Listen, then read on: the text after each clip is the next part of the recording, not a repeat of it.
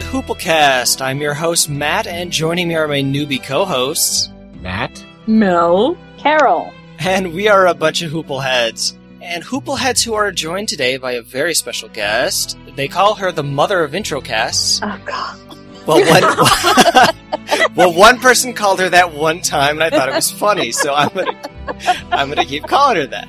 But you know her from Potential Cast. Her name is Stephanie. Hi, Stephanie. Okay. Hi. I'm not blushing now. Can you hear Uh, me blush? I didn't mean to throw you for a loop there. I can hear It the- always I can makes hear- me blush. I can hear the warmth radiating off your cheeks. Well, But if it wasn't for Potential Cast, we wouldn't have any of these intro casts. So you started a trend. Okay. I'll, I'll accept that. So you're a trendsetter. Okay. Yeah, whatever else you do in life, you did or you didn't do, you did this. Yeah. When that, the next when I'm on Jeopardy, I, that's something that I could talk to Alex about. Absolutely. But I won't hear you because if I if I watch Jeopardy, I always fast forward through the guest interviews because they make me uncomfortable. Yeah, me too. But if it's Stephanie, you'll listen. Nope, can't. Go. Well, All right, Well, y- we won't have to worry about this. I won't be on Jeopardy. okay. Uh, Stephanie, why don't you tell us about your experience with Deadwood? What do you did you watch the show when it was on originally, and if you know, what do you like about it? I believe we have watched pretty much every HBO series. Uh, and yeah, we watched, my husband and I watched, uh, back in the day live when it aired.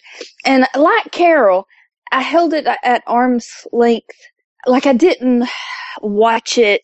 We, I mean, we watched it, but I didn't get into it because I had a small child. Because, you know, as a mother with small children, it, just the language kind of It's a barrier. it is, Yeah. It is. but now my child is almost grown and has a filthy mouth Mine too. really I mean, and it's amazing you try not to you know they're impressionable you try not to you know and affect them but they just I don't know why anyone tries to shield their ch- child from that because you can't. well it's so funny Eh, Ugh, there's so many instances i can tell you about about when you have small children your mindset is just totally different than when Oh, yeah. they're older Yeah, I mean, and it is different when in middle school and in high school they start swearing a blue streak, and then we get to, uh, but it's very different from if they start doing that when they're six because you were watching a show. Mhm. yeah yeah It, it I've just, accepted it's- my kid just has a filthy mouth. I've just It just looks when they're young though. It just looks like their innocence has been kind of Yeah. shat. if You That's hear what them it is. swearing, so And if it happens, you you know you don't want it to be you. You did it. right. Right. Somebody else right. did. Somebody else Yeah. taught them those words. Right. In my case, it was my parents. I had to protect my. I lived with my parents at the time when I watched the show, and I had to protect it from them. I had to wait till they were out of the room or send them out of the room because otherwise I would hear Matthew. You know I don't like that kind of language. Well, that's like I tell Morgan all the time. You can't cuss. I I forbid you to cuss. Okay. I mean, what am I? What do you do? You know. with my mother if i think when when i had the one episode on i believe she walked through the room and said something to the effect of what is that she I really know- didn't need to go any further than that I never really feel the need to swear like at people or like just in general. The only time I swear is like if I stub my toe or I s- mess something up somewhere. It's been scientifically proven that swearing lowers your stress level if you like just hurt yourself or something. Yeah, and see, all these years, you know, getting frustrated, I just wanted to, you know, just let it all out and cuss. And now I feel like I finally can just let it out. I'm not going to scar my kid, you know, at this point. So, yes, Yeah. Basically, the only time I do is when I'm really upset, and it's kind of again, it's just sending it out to the world. I don't usually. Um, Stephanie, I like your word "cuss." uh huh. My- My Mm-hmm. dad used to use that one, but I it's been out of my vocabulary, so I feel funny using it. But it's such a great word. Yeah. It really bugs me when, when, when like people use like fucking, for instance, as a substitute for um. Like it's I, like it's like saying like Smurfin, you know? Yeah. no, it's just like it's just like when they're when It's they're like searching. the Smurfs replace all yeah, their they're searching for a word, and that's the word that, that yeah, I, w- I they went to the pick, fucking yeah. liquor Or- store and got some fucking uh, six pack of And beer. it's for me, it's hard not to view those people through the eyes of my parents, and they're disapproving, and they're they're you know their tongues going no no no. yeah, Yeah, I don't swear very much in real life either, unless I like stub my toe or Mm-hmm. uh, I or I'm playing a game and it's like I'm like platforming games like Little Big Planet. I'm so tense holding the controller. So I have to as a release. fucking floaty jumps. Yes. anyway, That is like the most childlike game ever. And you're I like, know. And I Swearing never. up Yes, it's like a it's a kind of a kid friendly, family friendly game. But if I'm trying to ace a level, I will never swear as much as I do when I'm playing that game. you will hear lots of motherfucking cocksuckers Amazing. when I play that game. Amazing. of let's, correction from the last podcast. Uh, we were talking about the Metz family being murdered on the road to Spearfish, and I said that the survivor was the father. And that's because I read an article uh, that said a, a man survived, and somehow I put it in my head that it was the father. But then I listened to the Real Deadwood podcast, and they had a guy on there. Her name is uh, Jerry something or other from the Adams Museum and House who had worked with the HBO production team, and he says on that podcast it was the mother and Metz who survived. So I just Oh. wanted to put that out there as a correction. Also, an equally important correction: Robin worked at Blockbuster, not Hollywood Video.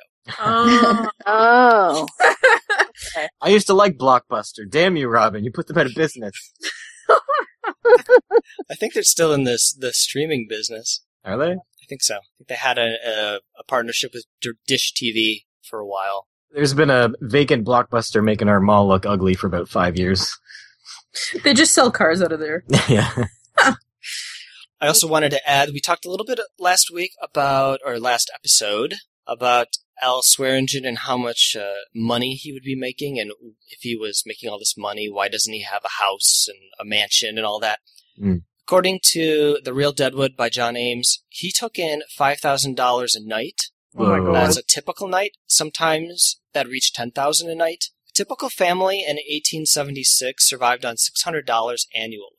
If Wow. you adjust for today's inflation, five thousand, it's about hundred and ten thousand dollars a night. Jeez. Wow. So in our money, that would be like six million per year what he was bringing in.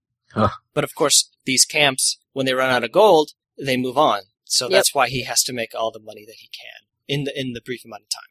Yeah. Well, and I'm sure it, he wouldn't want to advertise to people that he that he was so profitable. oh yeah, good Just- point. So I have here our first installment of Hooplecast Readers Theater, where I have procured articles from Deadwood newspapers back in the day, thanks to the uh, Deadwood Library. I don't know why I say thanks. I paid them a lot of money and they were kind of snotty about it. But that's a story for another day. Uh, I have here an article uh, that I sent to Illyrio. He's the first one who recorded it and sent it back. So we're going to listen to Illyrio read something from, well, he'll tell us where it's from. What Shall Be Done with the Indian? An editorial, July 27, 1877, from the Black Hills Daily Times. What shall be done with the Indian? One of the gravest charges made against King George III of England by our forefathers in their memorable Declaration of Independence was that he has employed against the colonies the merciless Indian savages whose known rule of warfare is an undistinguished destruction of all ages, sexes, and conditions. This unsavory and ferocious character the savage has ever maintained. He is the one element among our population which we cannot civilize or tame. He is the single disturbing quantity which will not assimilate with the rest and become a part of the national life, force, and progress. We can and do have a use for all other races and tribes who come among us, dissimilar as they may be in tastes, different in habits, opposed in religious belief or political principles. But lo, straight haired, copper colored lo, is the same What? wild, untutored, lawless savage which our ancestors of two hundred fifty years ago found him. He hates work, has no affinity for a comfortable cottage and well tilled acres, while he holds in utter abomination a clean shirt, a tight fitting coat, clean hands, and well combed hair. It used to be the fashion, to some extent perhaps is now, to speak of the noble red man of the forest, but distance lends enchantment to the view, although the truth probably is that in physical characteristics the red man of the time of our remote ancestors was a far nobler specimen of manhood than the dwarfed and fast deteriorating savage of today. Whose fault is that? He has lost all the better traits and habits which were once attributed to him, whether justly or not, while he retains all the vices and degradation, enhanced by the fact that he has lost the nobler trait. Nor is this wholly or chiefly the fault of the white man. What?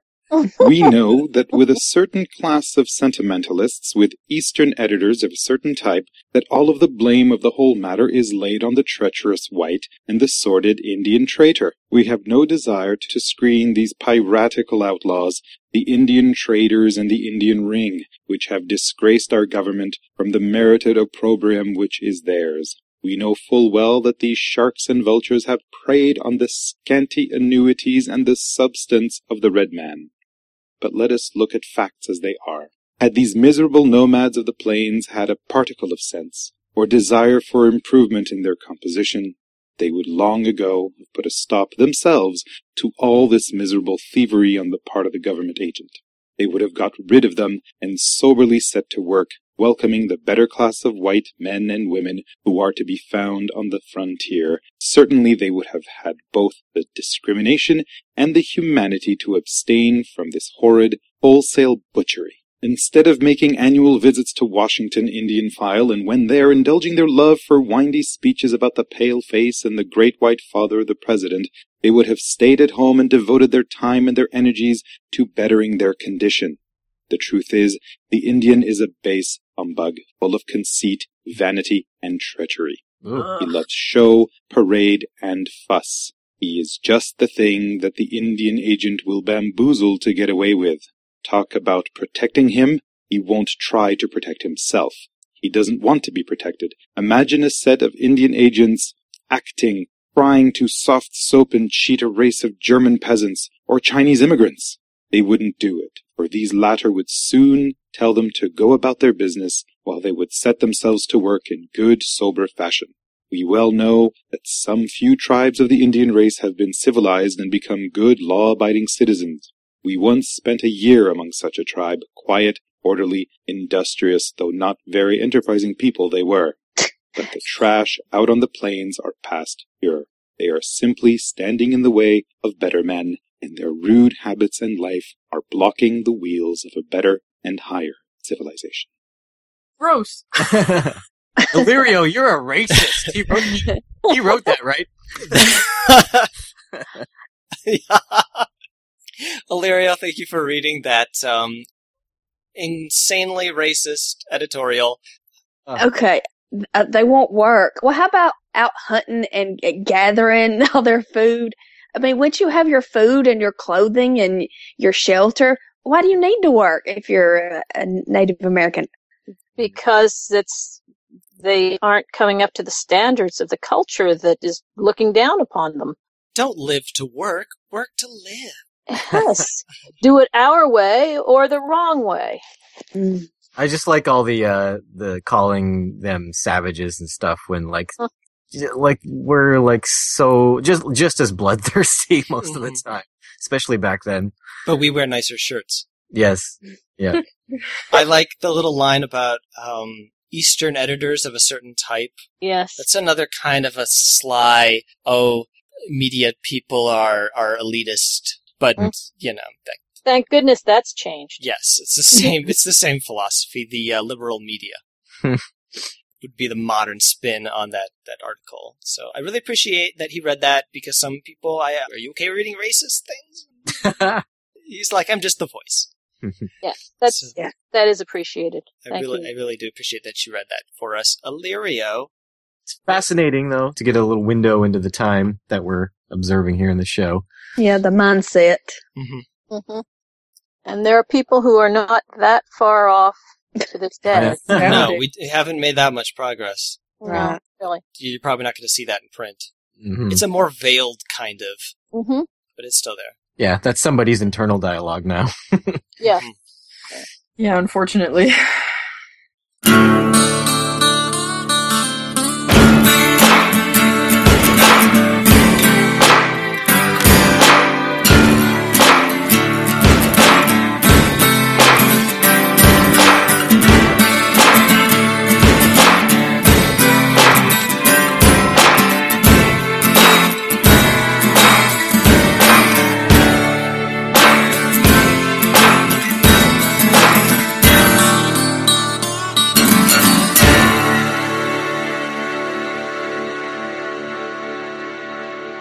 Okay, so we're going to get into the uh, episode recap now.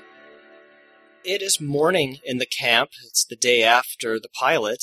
Evie is wheeling a wagon carrying the corpse of Tim Driscoll. He brings it to Woo so that Woo's pigs can enjoy a nice breakfast. Tim's dog is yapping at Evie, and Evie suggests the pigs or Woo himself eat the dog.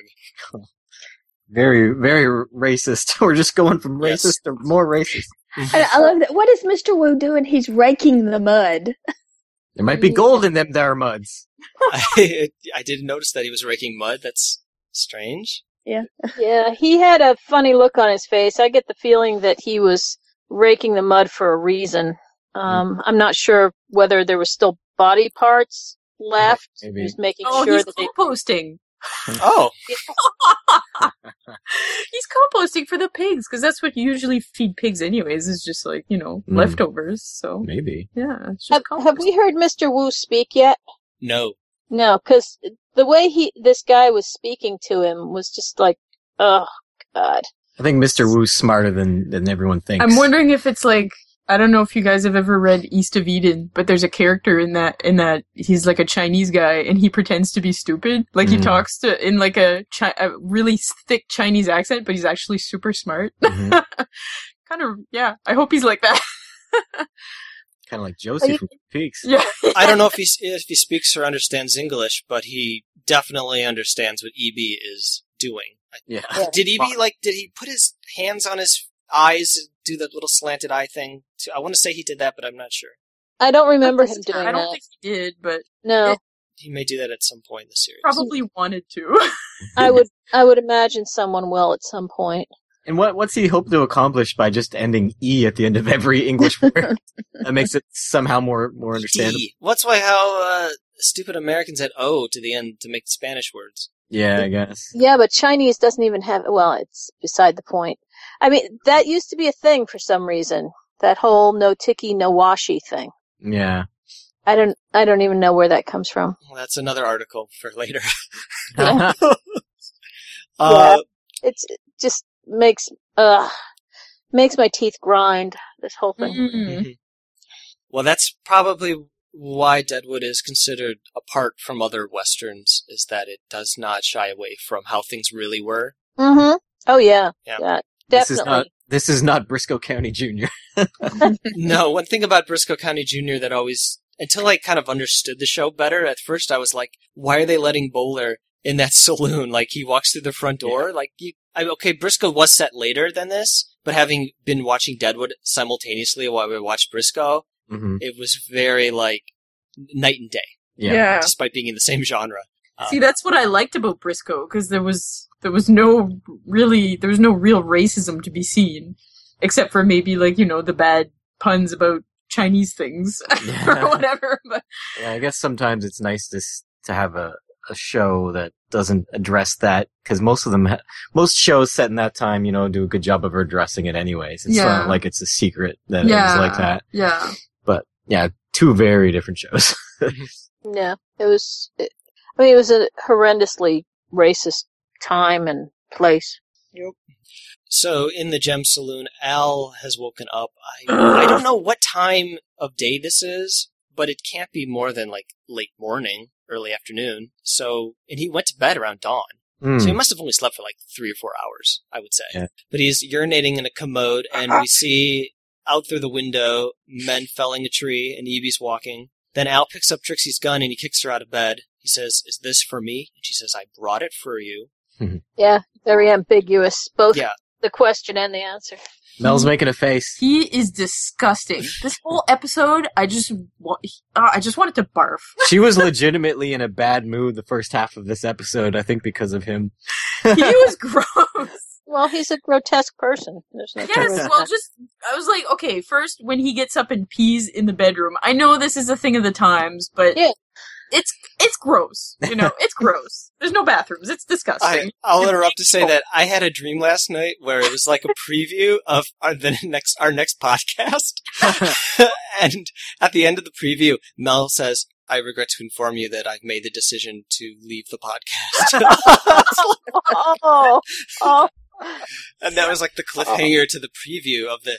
I don't know. It was a strange dream. Anyway, You'll find out how this uh, resolves itself tonight. Yes, yes, uh, in a maybe in like in an hour and a half, you're gonna find out if that comes true or not. Oh, oh, no. no, I mean he's gonna he's gonna dream the rest of the story. Tom. Oh, oh, I see. But Uh, uh, yes, but anyways, yes, peeing in a bowl in your bedroom. I know it's a thing of the times. Gross. but I did notice. Oh. uh, wait, wait, wait. Gross. He, he gets up and he's like all unbuttoned in his disgusting union suit. And He's you all can see greasy. everything, and I bet you he hasn't washed in you like just throw some clothes three on. months. Ah! I have a note from Janie Bryant, the costume designer. She says, In the first episode, he wore a collar band shirt with a suit. After that, I thought, forget the shirt, let's make it simpler. So we ended up with an open neck long johns, which seemed a little more sleazy. It's a fuck you. I'm not putting on my shirt, I'm just wearing my suit. Yeah, I really noticed how gross everyone is, is in this episode. Yeah. More than the f- first episode for some reason. Every- Disgusting. everyone just looked more dirty and greasy. Yes, disgusting, disgusting, disgusting. and they Well- were. Well, I remember s- in uh, Boardwalk Empire, uh, a character got a job in a boutique, and her boss told her that she needed to bathe like every couple of weeks. so I'm sure that back then it was even you know more infrequent that people bathed. Oh mm-hmm. yeah, people did not bathe very often at all. Savages. Yeah, exactly. except, except the the the Indians did bathe very. Yes, I know. yeah. Yeah, the, the white people were the dirt worshippers. They're covered in it.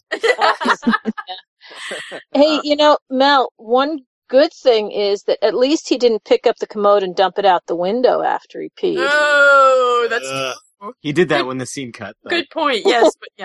you know? But yeah, like my first few notes, like I have the I have the word gross at least ten times. yeah. Any other thoughts on uh, this uh, little scene? Gross. Oh, gross. Okay.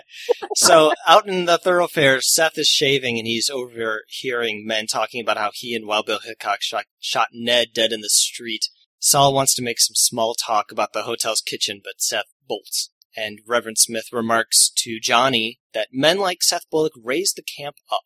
The proof being that Seth commissioned the Reverend to build a coffin and seat of the burial. Hmm. Ned's body is being kept cool in the creek, and the Reverend knows that the man's uh, he knows the man's name because he found a letter on the corpse.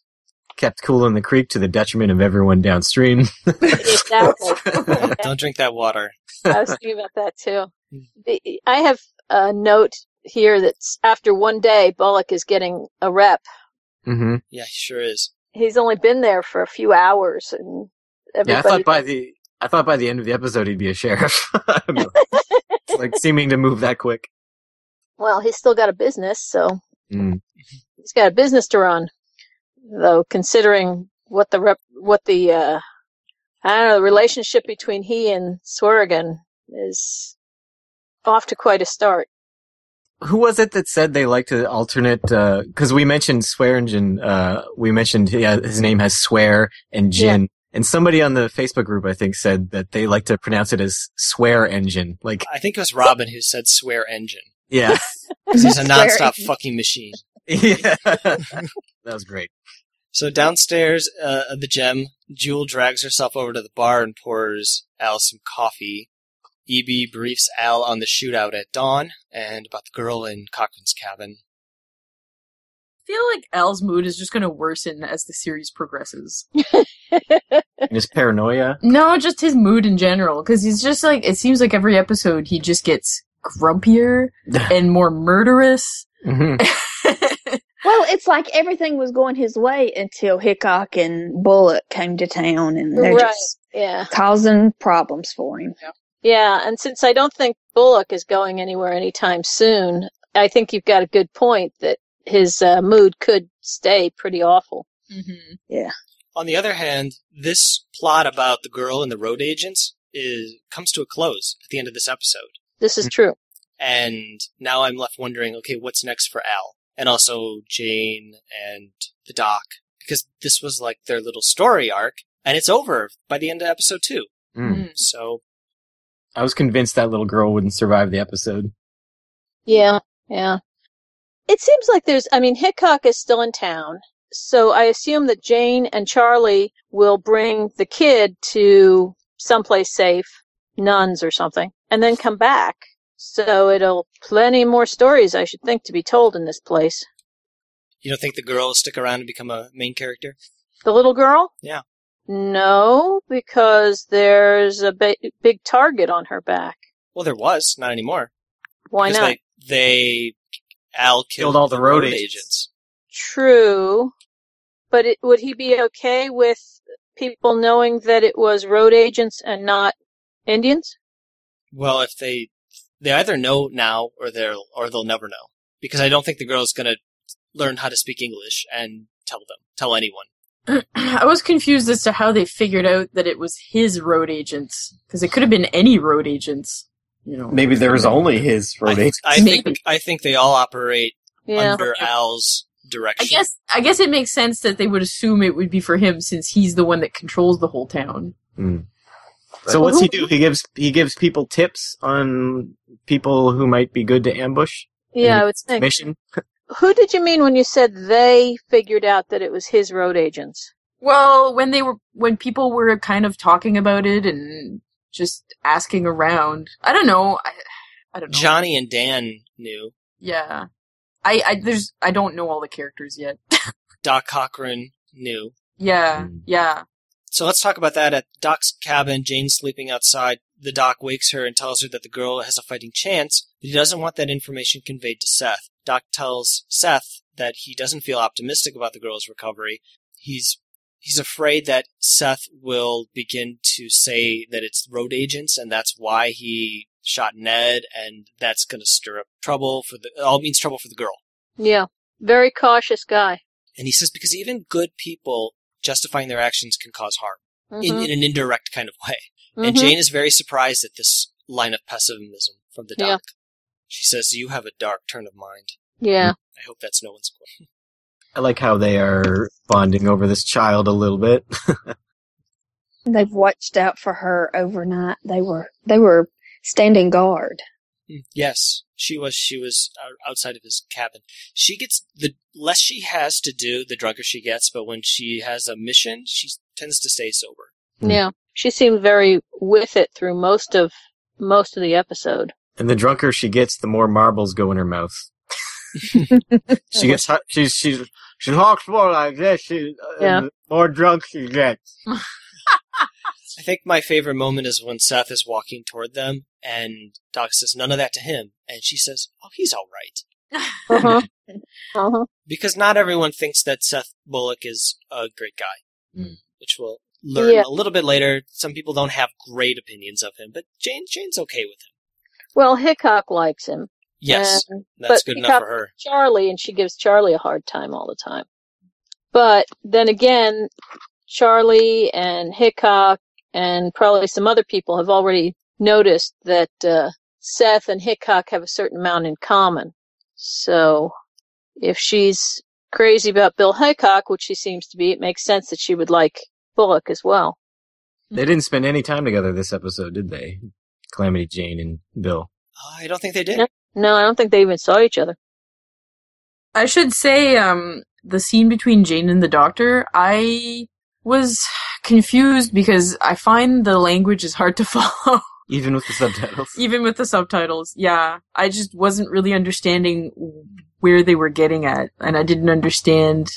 I just didn't understand the language, I guess. And I, Mm. yeah, I don't like to admit that I didn't understand it, Mm, but There's no. Sh- I'll I'll admit that even though I've seen the show before, Yeah. during my rewatch last summer, there are were occasions where I had to stop it and I would look up the transcript because that that was easier because I could read it at my own pace and I would go through it and try and work out what they were saying because it's not always easy. They take uh, it goes sometimes the language i- indirect kind of pathways and they like to talk allegorically and in the third person and Yeah. it can be tricky. But I think that's actually what makes the show kind of fun is because Yeah. when you get to unpack these these um, kind of like monologues, Yeah. It's like Shakespeare. yeah, It, I have to pay atten- it. May, it forces me to pay closer attention to the words, Mm. trying to understand it.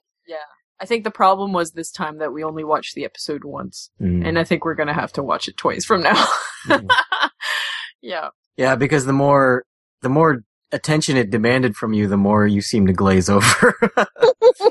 No, it's just because once I get lost, Yeah. I'm completely That's lost. what I mean. And I You- can't you I seem to can't get- get, back into it. you so seem to I- go deeper and deeper into the woods. yeah, pretty much. So I and then you get frustrated. I get frustrated because I don't understand what's happening, and I had to keep asking Matt, Matt, what did I miss? Matt, Mm. like you know, and you seem to get it more than I did, and I was still confused a lot. yeah, but you seem to be able to understand. They it better. mentioned something about stock, uh, Wild Bill's stock. And I, th- I thought they meant he had cattle or something. but I was that confused me because I hadn't I hadn't seen a single cow, yeah. so, so I was like, in what? the in the opening, the very first time we meet Jane and Bill, they are in a wagon train yes. where there are cows, and she says something like, "Oh, what a mess." Oh, really? So Yeah. that was, but that was so quick that I, I didn't remember that. See, so I would have had to go back and see that they he they they did have cows. I don't know why I got stuck on that one little fact, but that one little fact confused me. I was like, "Where's the cows? what What are you talking about? Stock? What stock? Soup stock? What?" like, what? Maybe you were just hungry. It could Maybe be could be horses too. Can be, yes, yes, it you know, could any any kind of animals. But language like this is another reason why I thought that this podcast would be fun because we Hmm. get to unpack these scenes, be. yeah. and for people who are watching the show along with us, they oh, that's what that meant. hmm because we can we get to talk it through. I do recommend that you keep the transcript by you, and if you run into like a scene where you're just totally lost, just pause it and look at the transcript, read it to yourself, and see if that helps. Because it helped me last year. I think I agree because if I read it, at- if I paused it and read it at my own leisure, kind of thing, then it, would, it probably would help. 'Cause then I'd be able to, yeah, decode it better. But you're not alone in not knowing That's good. being able to follow. Yeah, I'm- because I'm I, with I have you. something. later. I am when I think when I watched the show, what was it, 15 years ago or so? I didn't, I couldn't follow everything. Yeah. there are things that I that okay, I kind of get the gist of what they're talking about. Doc is a little afraid for the girl. That's all I needed to know, and I moved moved along. Yeah, and then these HBO shows, just like The Wire, it was episode five before it all clicked for me in season one. I was, oh, I get it now. It these shows are not like network sh- regular broadcast network shows where they want to make sure that everybody, you know, even the lowest common denominator knows what's going on. HBO shows are for more sophisticated people and I mean, I just I don't think that I You also think should be people people get frustrated when they don't understand things, even if they're not supposed to at a certain point. yeah, just If yeah, I'm it'll just- it'll come together. It'll all come Yeah. together at some at a point. There are Yeah. many instances where I watch a program uh, with my parents, and they'll- they will say, "Matthew, what does that mean?" And it's Hmm. like, "I don't know either, but I think they're going to tell us." So just stay stay tuned. Cable shows don't treat you like a child. They don't spoon feed it to you. They uh and, and just like there was a scene early on in this episode that doesn't really make sense, but it does later on, and I'll tell you when we get there. my mother, my mother hates that feeling of not knowing what's going on, and she can't help herself but bursts out loud, "This is going to happen. This is going to happen. This is going to Yeah. happen." And- Everybody gets so so annoyed and with it's her. and it's been so many years, and she's watched so, so many things that uh, amazingly, ninety five percent of the time she's right, and uh, she just I, she just must know TV writing She now. just inherently. likes to brag when she's right, though. That's Yeah, why she but- does it. but uh, she gets the killer in Twin Peaks in the first half hour. yeah, It's- I don't know how. yeah. Well, she just kept throwing things out there. It's this person. It's this person. And she finally threw it out that it was, oh, yeah, I think it's this. But, But, uh, people yeah. get so frustrated when they don't understand things immediately. Yeah. Even when the writers don't want you to understand things, because Yeah. they want they'll they'll tell you later. And if you, they or if they don't tell you, then they didn't want you to know. But You- they feel like, oh, I must be I must be really stupid because I don't get this. No, Yeah. you're not. Just just hang on. You know what it is though for me right now? I think it's because I am doing this podcast and I feel like I have to be knowledgeable when I come on. Hmm. I think Yeah, because yeah. usually I'm not like this. Usually I'm like I'm just gonna wait and see. But now, like now that I'm doing this, I have to. I feel like I have to. You bring feel like you're things- missing something. I have to bring stuff to the Yeah. table, and I feel like if I don't understand, I can't bring Well, you can bring questions thoughts. to the yeah, table. I guess I can Yeah. bring. Yeah, When you had said before, pause it, and I was going to say go back, but having the transcript is is yeah, right. that would probably be better. Yeah. Mm. but Yeah. you know just pause it till you have you feel like you understand it but at the same Mm-hmm. time one of the things that you know i find myself saying sometimes is simply are we supposed to understand why he's doing this yet doing this podcast we can bring that question Yeah. i don't understand why he's doing this are we supposed to understand it yet because then the person can say no Yeah, I'll either tell you no, or they'll tell you, or that doesn't mean anything. Don't worry about it. Yeah. or or I- actually they did tell us in this way and then you know Right. then we help. But uh, yeah, I I'm lucky in a way because I've been exposed to so much archaic language over my life. mm-hmm. Um, I was a big Gilbert and Sullivan fan when I was in my teens. Yeah. So, and then I took a bunch of Shakespeare and you know as an actor and all that. So so the language isn't really a problem, but it's it's enjoyable. Let's put it that way. Yeah. Yeah, it's a f- it's a fun kind of exercise to try Yeah. and figure out what they're talking about. Yeah, yeah. All right. So at the hotel kitchen, Seth is reporting to Wild Bill Hickok. There's a moment here where Wild Bill is shaking too much to pick up the coffee pot, but Charlie quickly sees his condition and then he grabs the pot for him. So is that Uh-huh. from being drunk or is that an injury? he I had? think that's I think it's his alcoholism because at this point he was an alcoholic. Okay, I saw You that mean Mrs. it's delayed. Garrett did the same thing, and I didn't Right. know if they were both caused by the same thing. You know, Yes, and I love that that he sees that sh that she's in Mhm. the exact same boat as he is. Mm-hmm. just Yep. with drugs instead of alcohol. Yeah, Yep. great great moment here for Charlie too because I think he does this for a number of reasons. He doesn't want others to see Wild Bill Hickok's condition like Seth, but he doesn't want Wild Bill to feel any kind of sense of shame. Mhm. Mm-hmm. So he just does it very quickly, very subtly. Oh, here, let me get that for you. Okay, here's some coffee. Da, da, da, da.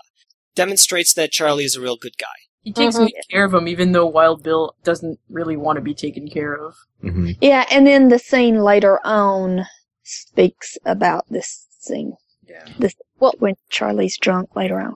Yeah, but also it's dangerous for Wild Bill to for anybody to see a weakness in Yeah. him because um, people are gunning for him. They they would love to be the have the reputation of having gunned down Wild Bill Hickok. Do you think that's why he shot that guy so quickly? Because he knows that he's weak right now? That's So a good he's- point. Hmm. That's a I hadn't really thought- interesting interpretation because he does quite literally jump the gun. He Oh yeah, Yeah, Yeah. because he, he, he must feel like he's not what he used to be. So he just, when he senses something's wrong, he wants to make sure that he takes care of it right away before it's too late. Do you know what I Hmm. mean? yeah. That's a really good point. I hadn't even thought of that. Yeah. Well, I- they sit down for breakfast. A lot of episodes, by the way, begin at breakfast and in this dining room. What were they eating? I couldn't tell. Probably something you don't want to know. It looked like bacon. Really? I saw somebody take out a strip of bacon and Oh. nom on it. I assumed it would be gruel or something. well, I mean, Matt was talking about the food situation last episode. So. Well, we know there's pigs, Yeah, that's true. yeah. and they've been fed very well. oh, wow. So they'd kind of be cannibals by proxy. Yeah. right headed with it. You got me. We talked a little bit last episode about the food situation, and I did post in my show notes for last episode uh, some quotations about the food situation and one person who said that he always ate his food at dark, then you couldn't see what was in it. Oh. Ah. Oftentimes, the food that was delivered by freight had like mealworms inside and maggots and No. stuff, but you had to, Oh. but you ate it anyway because it was all you had Protein. Just- ate it during the night. Uh, so anyway, while Bill does not want Charlie to steer him toward prospecting, nor allow Charlie to set up an income at some gambling joint, but Charlie reminded him, reminds him that he lost a lot of money in Cheyenne. So he- while Bill does not like being handled, but he deep down he knows Charlie is right. Yeah. Merrick asks, asks Seth and Saul to join them at their table. Seth does not want to discuss the shooting. That's when Merrick tells them that Brom Garrett bought Tim Driscoll's claim Tim lives in the hotel, but he must be sleeping in. Forever. This is the Sleep- moment when Alma comes downstairs. She asks EB to fetch the doctor. As she enters the dining room, all the men stand. That's when Wild Bill notices her hand is shaking, which again is a really cool moment. Hilarious. Yeah, and she, they treat her differently than any other woman in the camp. She's of Mm-hmm. She's unlike any other woman in the camp. yes. True. Yep. Such an uh, odd custom. Yeah. The stand, you mean? Yeah. We got a lot of f- feedback last week talking about how some of these characters were not really good guys. That you know they're either they're either meh guys like in the gray or they're bad guys. But I think uh, S- Wild Bill, Charlie, Seth, uh, Saul, Merrick, they all seem to be gentlemen. They s- stood up when the lady entered the room. Yeah. But Some I of the think e-, other little I think even if the like the more shady people were there, they would have stood up too and Yeah. done the same Yeah. I was thing. going to say that's, but I think Yeah. this is just another s- evidence, more evidence of their good character. We've seen other things that they've demonstrated where they are good people. Yeah. yeah. yeah. The customs of the time would have.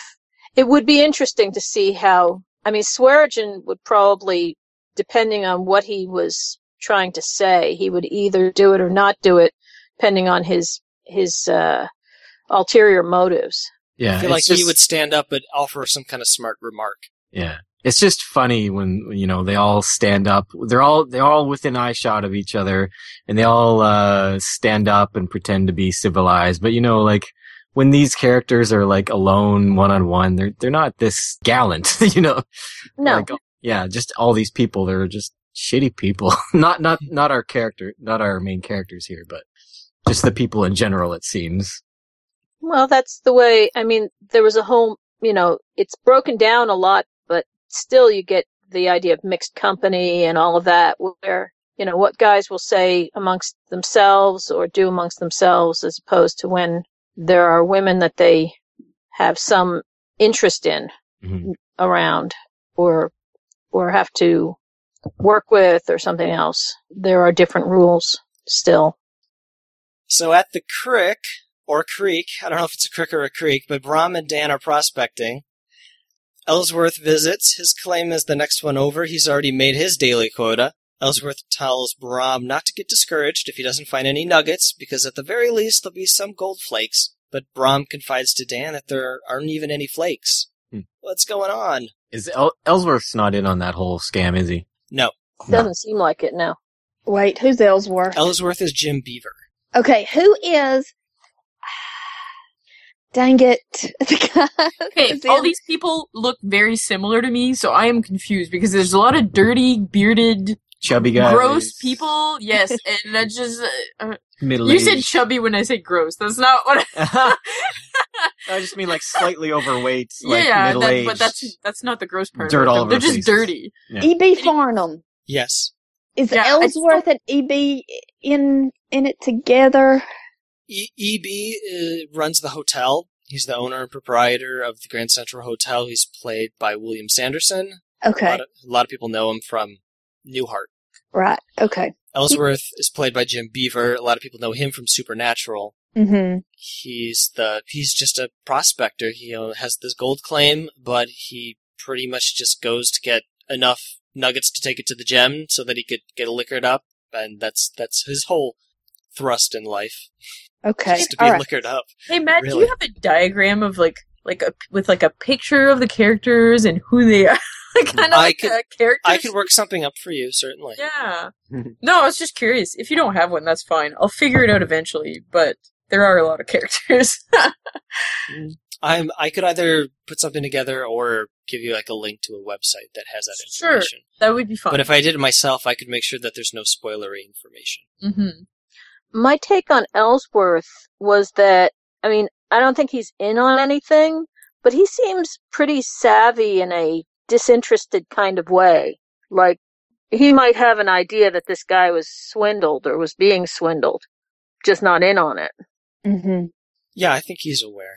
Yeah. He- remember in the pilot when he says to Trixie, "It's not my business to get in other people's business, but if you want to talk about the gun that you have, Mm-hmm. hmm or you Yeah. want to get out whatever's on your chest, I'll I'll listen." She's like, "No, thank you." He's like, "Suit yourself." Yep. And also when he was talking to Swearingen, he basically, you know, said that he knows the guy's a total liar and everything else, and he really doesn't care. yeah, just you do what you do, and I'll do what I do, and All right.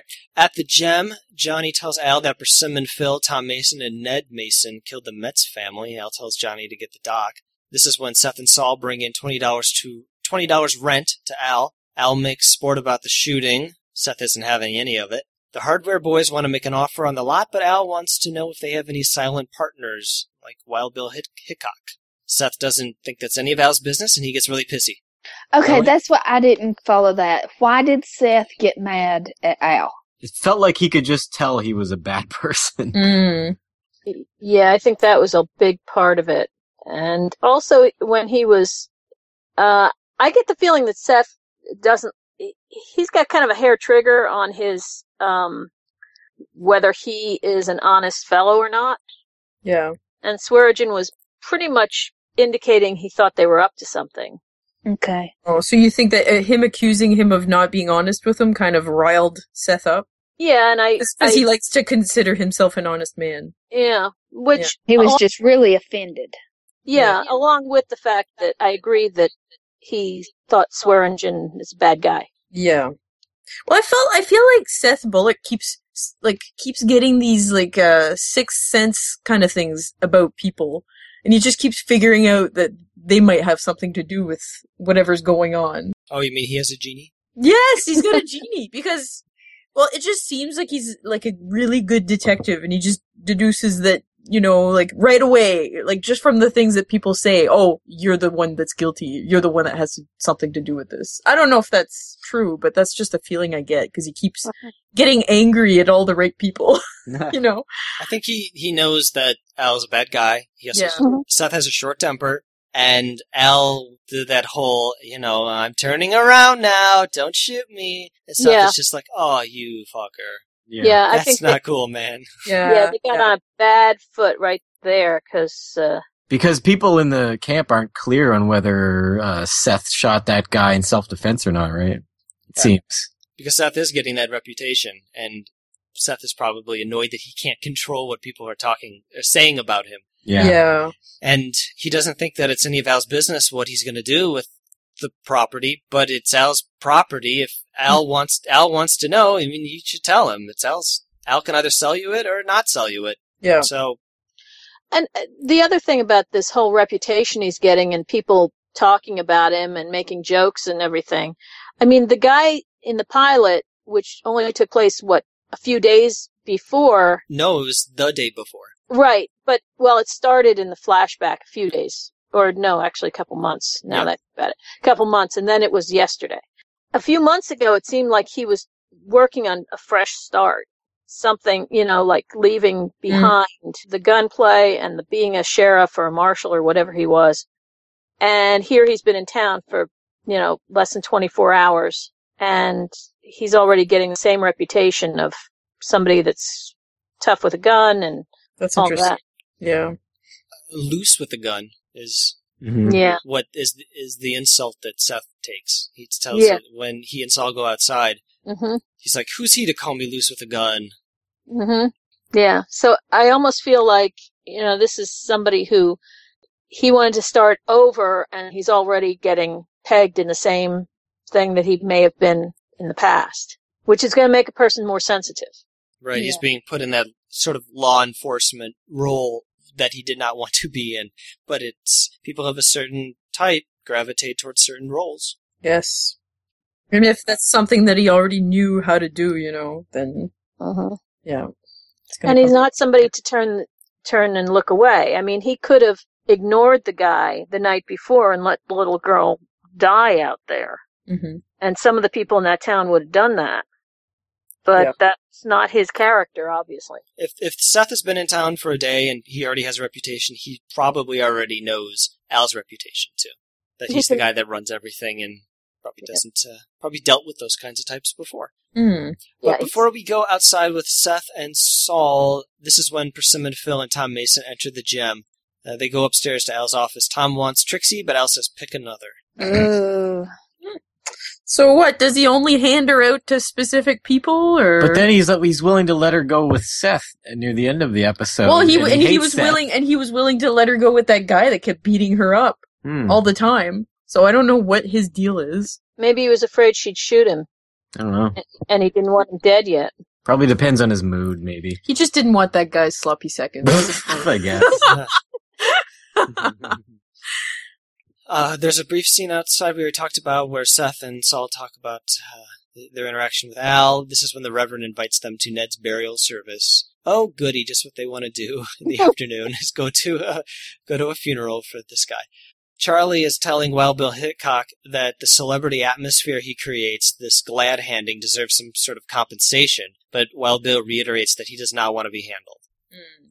I believe they're in the hotel at this point because in the room down the hall, Doc has brought medicine for Alma, tells her to make it last for the week because he has actual patients in need of attention. Alma plays dumb, like, I don't know what you're talking about. And he's like, please, bitch, please. We know what's going on here. Let's not all, let's not kid ourselves. I really, really, really like the doctor in this episode. Yeah. Yeah. Mhm. yeah. I just like how he deals with his patients. He's got a good uh, bedside manner. I'm still trying. Yeah. I'm still trying to keep track of how much good he's actually doing and how much healing he's actually doing. I don't know if he did any in this episode. Oh, he gave the horse some good uh, crotch cream. Some good ointments, yeah. We'll see how many lives he saves. Maybe Mm-hmm. I should put it that way. Yeah, yeah. I don't know though. I, I just well, you know, like sometimes just a, a good like kind of a. Sometimes all people need is kind of a mothering figure. You know what I mean? Like somebody that will take care of you and somebody that will soothe your worries and all. That. And that's he's good at that. So could I just like give chicken soup to people who are feeling bad, and you call me a doctor? Yeah. Yeah. Back then, probably. Yeah, I was going to say back then, their medicine was not what it is today, and Mm-hmm. yeah. That's what I. Uh-huh. Mean. That's why I'm trying to keep track of his effectiveness. but he is trying though. Like he's coming Yeah. up with concoctions, and he does have access to all these uh, quote unquote medicines. yeah. I like that he like tells her how it is. Like I know what you're doing, hmm and stop bothering me for these worthless things. How effective are the maesters on Game of Thrones? Yeah. They're right. always just like, oh, here, here's some milk of the poppy. yeah. Now just shut the fuck up and die. Same That's thing. true. Yeah. That's true. when Dr. Moira Brown uh, is on our podcast, she can weigh in with her thoughts on whether or not she thinks Doc Cochran is effective or just the equivalent of chicken soup. yeah. that one. That one maester can make zombies though. So. Yes, that's, That's I think that's where they're going with that, which is a little strange, but that's discussion for another podcast. Yeah. yes. In Al's office, he and Phil can hear Tom running about in the adjacent Oh. room. Oh, gross. That was disgusting. At first, Phil denies having anything to do with the Mets massacre, but then he admits to killing the family, but denies w- trying to withhold Al's cut. Phil gives Al back money, says he understands Al's perspective, that Al doesn't like having these loose ends, shit to hold, like the squarehead child that lived, and that, and that Ned Mason fled the scene and came back to camp. Al, Phil offers his share. Al doesn't want the share. He wants things nice and simple. That's when Tom barges in naked, declaring that he has branded the snatch. Mm. It just that just picture like makes me picture like it's gross, but it makes me picture like it, his his junk is like red hot, and he's just like laying it against. God, Ah. Did you guys recognize the actor playing Tom? no, No, not until I IMDb'd him. I I couldn't recognize under all the layers of filth. yeah, I, I Does anybody watch Parks and Recreation? Yeah, because I had wondered, like, Oh. where did where did Nick Offerman come from? Like, surely he's been in something before now. You know, he's just blown up here recently with Parks and Rec and everything. But no, I had no idea. Yeah, that's Nick Offerman who plays Ron Swanson on Parks and Rec. yeah, I was like, I saw his name in the credits. I was like, wait, isn't he a comedian? I don't remember seeing. Or This is is he? pretty funny. Yeah, this is this is your levity for the episode. Mm. I hope you enjoy If that. if you enjoy seeing a, a dirty man waving A his dirty penis naked around. man, yeah. and then uh, Mm. they say, "Tom, put your iron away." I think, and he goes, "Not yet." Then you- I felt so bad for that whore. oh, then you get to see the uh, the other side of Tom. Yes, I felt Yes. really bad for that whore because she looked like she was disgusted by him, and she was like, "No, Well, he's she coming just got back. branded. No, he's coming back. He's coming back. You." Oh. But we learn in the scene uh, that Phil did not tell Al about the Squarehead family. Now that Al knows, he's like eh, tries to give him some money to basically placate him. But Al, it's not about the money for Al. It's about these bags of shit he has to hold. And then he smacks him, doesn't he? Yeah, he does. And we get the same zoom in thing, Yeah. which I thought didn't work as well this time because the angle was from behind and they zoomed in. I think it would have been better if they started in close and when he smacked him, they zoomed out. I'm not sure if I like any of the fast zooms. I think they're kind of weird. I liked it in the first episode, but in this one, it didn't didn't work for me. But I didn't like it. mm. You know, and I wonder if it's just a power that he has, or if that's going to be for everybody's punch. Uh, Anytime anyone punches anyone, You know what we didn't mention was um, the way they referred to the child as it. Hmm. I, fi- I figured that was because he didn't specify the sex of the person who who lived. yeah, I thought so too. He was He's very like- specifically calling it it. I know, but he, uh, Al said somebody lived, and the other guy was, I thought, out of necessity, forced to say it, or he could have said him, he or she. Or Yeah, he him didn't or- want he didn't I want don't know. Al to know. Oh. But maybe, yeah, maybe they're being demeaning. I think he Because didn't we have want. no gender, non-specific pronoun. yes. I just I just didn't Maybe, want Al to know who lived. Carol, are you thinking that Al is not giving it a gender because it to make it easier to kill it? now you're doing it. Yeah. Now I I'm mean- doing it. See how easy it is? Mm. Or he, he's already dehumanized her to the point of she's just a problem, as opposed to a uh, a person. Al knows who survived. The guy doesn't. Yeah, and I thought it was that guy who was saying it. They Hmm. both did Oh, okay. uh, in an exchange back and forth. Al never specified to the guy who survived, and I can't really come up with a reason why he wouldn't, why it would be a problem for the guy to know. Yeah, I guess. Well, we have two quick scenes. At Doc's cabin, Jane is dressing the child's wounds as Johnny knocks. Johnny has come to fetch the doctor. Then there's a graveyard outside of the camp where the Reverend is conducting a funeral service for poor dead Ned. Seth and Saul are in attendance. And looking like they would Oh. Right. rather be anywhere else. Yes, awkward. Yeah, Bullock was not into the service. No. Bit of an I've got boots understatement. to sell. Yeah, who's watching the tent? Oh, God. yeah. what do we do? Three of them are Last- there. Last episode, we established that when Seth and Saul leave, the Reverend's watching, but how can all three of them be at the graveyard? Yeah. Oh, Did you- no. Uh oh. Again, I say, did you lock the tent? Did you? oh boy. So Tom Mason has been given the bad news about his brother. Al and Phil are suggesting to a sobbing Tom that he might take retribution on Wild Bill Hickok. I love that the first time we see Tom, he's like exuberant, and then we see Tom, and he's so distraught because he just found out his brother died. Yeah. Yeah, I feel a little little bad for Tom. No, I don't. You know what? Because he murdered that family. Yeah. Mm-hmm. Yeah, screw him. And his brother. I'm not going to screw his brother. He's dead in a creek. Oh, gross. So Doc is seeing to the horrors. They're putting lotions on their privates. oh my. It, po- Doc. it puts the lotion on its skin. It- Doc has been adding lanolin to this unguent. Lanolin is a yellow, waxy substance secreted by the sebaceous glands of wool-bearing animals. oh, And You what learn does- a lot on Hooplecast. What does this do? moisturizes, I guess. Oh. Is that what they're suffering? f- Are they suffering from dry crotch? Dusty crotch. Cactus crotch. There's something going on down, downstairs. I don't know.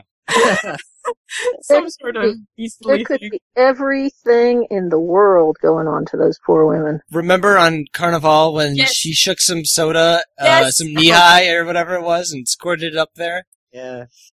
She Um, douched with a soda. Carol, you haven't seen Carnival yet, but that happens. Yes, Yeah. that does, does happen. I apparently it's a thing. Shakes it up, points it in there.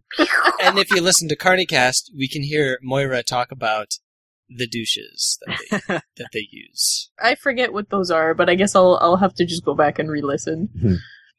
Al comes into the room and inquires about the squarehead child. Doc reiterates that he's not optimistic. Then he gets very pissy towards Al for telling him how to do his job. I'm glad someone stood up to Al. Yeah, I hated Al specifically in this scene because just because of what he said about the doctor being on his moons, that was oh, just that level of sarcasm. I was like, he's doing you, you know, he's helping you out here, and you're just being a douchebag to him. Like I Mhm. know he's not doing exactly what he wants him to do, Mhm. but still, It's better than another tactic could have taken was become very violent or aggressive towards That's- the doc. true. But I think he knows better than to do that. But still, he's just so condescending. Ugh, I don't like it. That's the intention of the character, I think. Yeah. He's terrible in this episode. Yeah. I don't expect that him being terrible to change at all. Well, and he- the only reason he came in there was to make sure that Doc was there Right. so he could go. He, Right. He had ulterior motives. So. And Yeah. the doc knows exactly what he's doing, so. Yeah. So from her hotel room, Alma spots Al leaving the gym. Then Al barges into the doc's cabin. Jane tries to stop him, but a frightening stare and a few harsh words sends her into hysterics. Oh, this is such a great scene. Yeah, Al presses on the girl's wrist until she opens her eyes. Uh, then in the thoroughfare, Al tells Doc that the girl is better than he thought. Doc finds Jane a sobbing mess. Jane confides that she's been fucked plenty by tougher fucks than Al. Doc compliments her on her bedside manner, which at first she interprets as mocking, but he's sincere. She also says that it's been going on since before she was, when she was younger than the girl in the bed. Right. So what happened to her here? How, why'd she break down? I didn't get it. She seemed so I tough I last. felt like I expected her to be tougher than that, but I feel like she might have been abused or raped or something. But I didn't. Something I must have didn't. happened. He didn't. I, he barely even like implied violence or sexual violence or anything. He just looked at her. Maybe. Oh. Mm. I He just- felt I felt like it was implied Uh, just because of who he is. he didn't. He, I don't- he didn't make Just any because- threats no, until she but- threatened him. Did she? Did he? I, I think she recognized him as the kind of person he is. Mm. And from what, when she's, I took her quite literally when she indicated that, that she'd been raped as a child repeatedly and Yeah, but I didn't see him threatening sexual violence here. I didn't know why she broke down. I was really surprised, but as I say, I I felt like she recognized him for what kind of person he is and for who he is as the same kind of guy that she probably had dealt with Yeah, she's Yeah. seen young. people in And li- in her life before. and Mhm. like um, Matt said, host Matt said that she stays drunk a lot of times, probably not to to try to not to deal with things like this, and and uh, dealing with the little girl, like all these emotions are coming up, and Mm-hmm. instead of uh, that bravado, that tough exterior that she's always showing. Yeah, it Mhm. does it does explain the way that she is. Yeah, I just guess. always always sh- being tough and always, you know, not not taking any people's bullcrap and just really acting manly. It's just a way to protect herself. Yeah, Like Carol, I also took this literally when she says that she's been fucked plenty of times. And I feel like she sees herself in that girl and she Mhm. sees what kind of person Al is just by looking at him. And she imagines all these horrible things that not just happened to her, but could happen to the girl. Yeah. It completely, she just is undone by this. hmm And I think we talked in a little bit about in the last episode how butch she was. Mhm. And are we going to see another dimension to Jane? And I was thinking at the time, we're going to see that in deep water Yeah. in this scene. Yeah. I feel like this is the scene of the series that really defines who she is. How Mhm. she swings between bravado and just the empathy that she can show to other people. Mhm. It's probably why she's a, a favorite character of a lot of Deadwood viewers.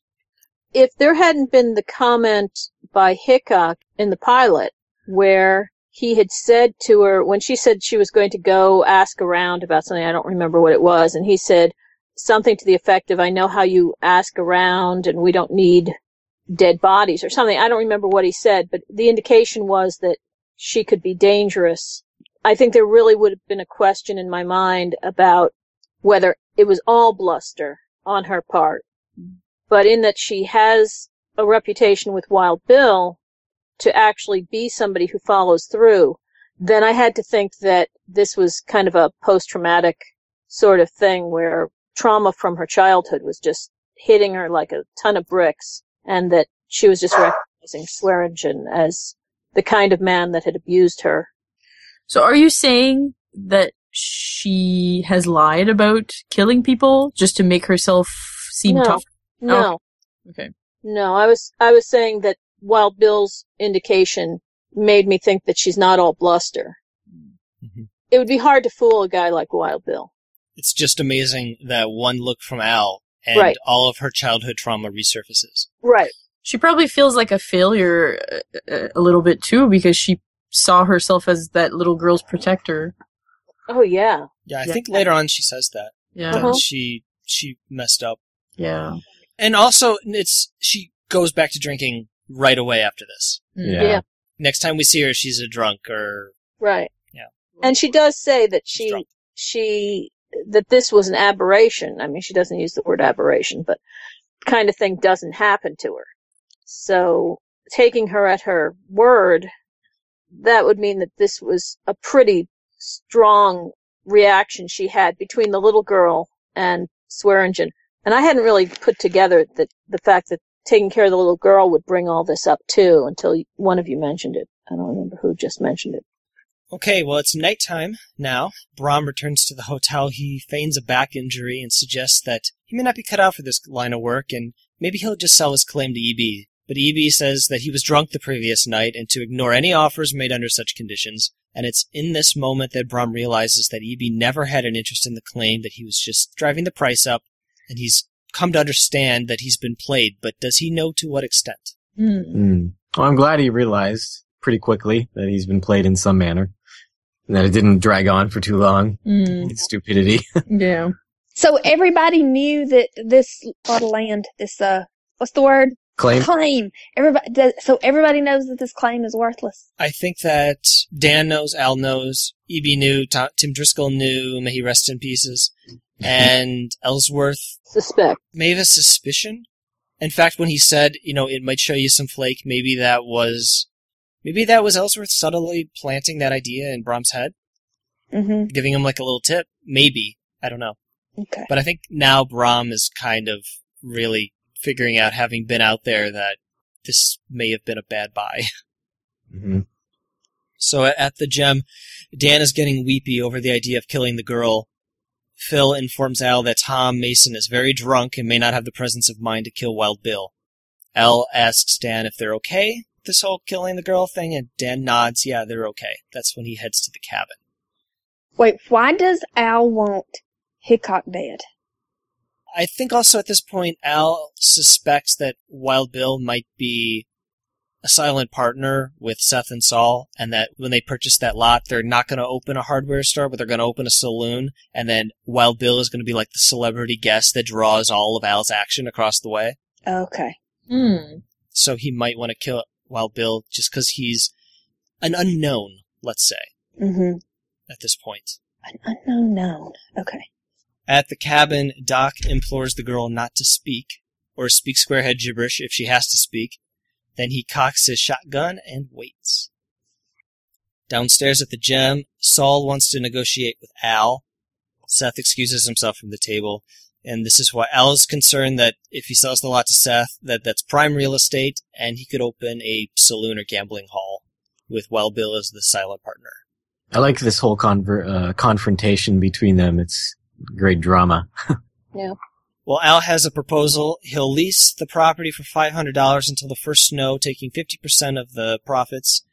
And everyone can use the time as a little getting to know each other, and they can agree on what things mean. But Seth refuses to partner with Al.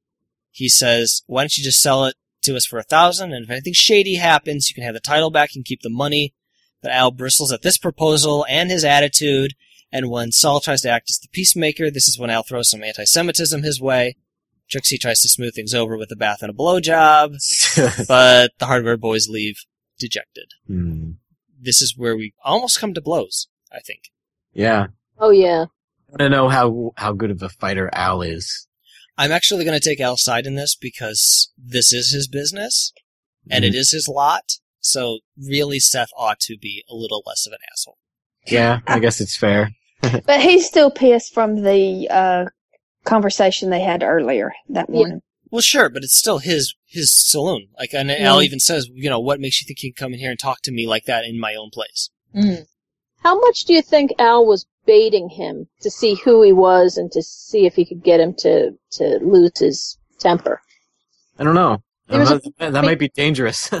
Yeah, but there was a part of me that wondered if Al was pushing it just to see how far, you know, whether this guy would lose his temper. And the thing is that he's in his own place, and if if Seth had lost his temper, he might not have he might not have survived. Probably have. Because Dan's there, Johnny's there. Yeah, because Al is saying things that he's putting on a show. You could tell he's saying things that are not in his character to say. You know, so part of me was wondering whether this was his plan to get rid of Seth. He had already put together a plan to get rid of Hickok. Mm-hmm. And then Saul is just inconsequential. He doesn't really matter. No, he doesn't matter. John Hawks informed David Milch that he himself is not Jewish, but then David Milch said, Have you ever felt shame or sadness or been ostracized? And John Hawks said, Every day. And David said, Then you're Jewish. Why does he feel that every day? Because he's short. Probably. Is he that short? I don't if know, is he's that he? short. That's the only thing I can think of. Maybe because he's an actor, I was going to say because he's an actor. because he's a artist. I don't know. Hmm. Hmm. Interesting.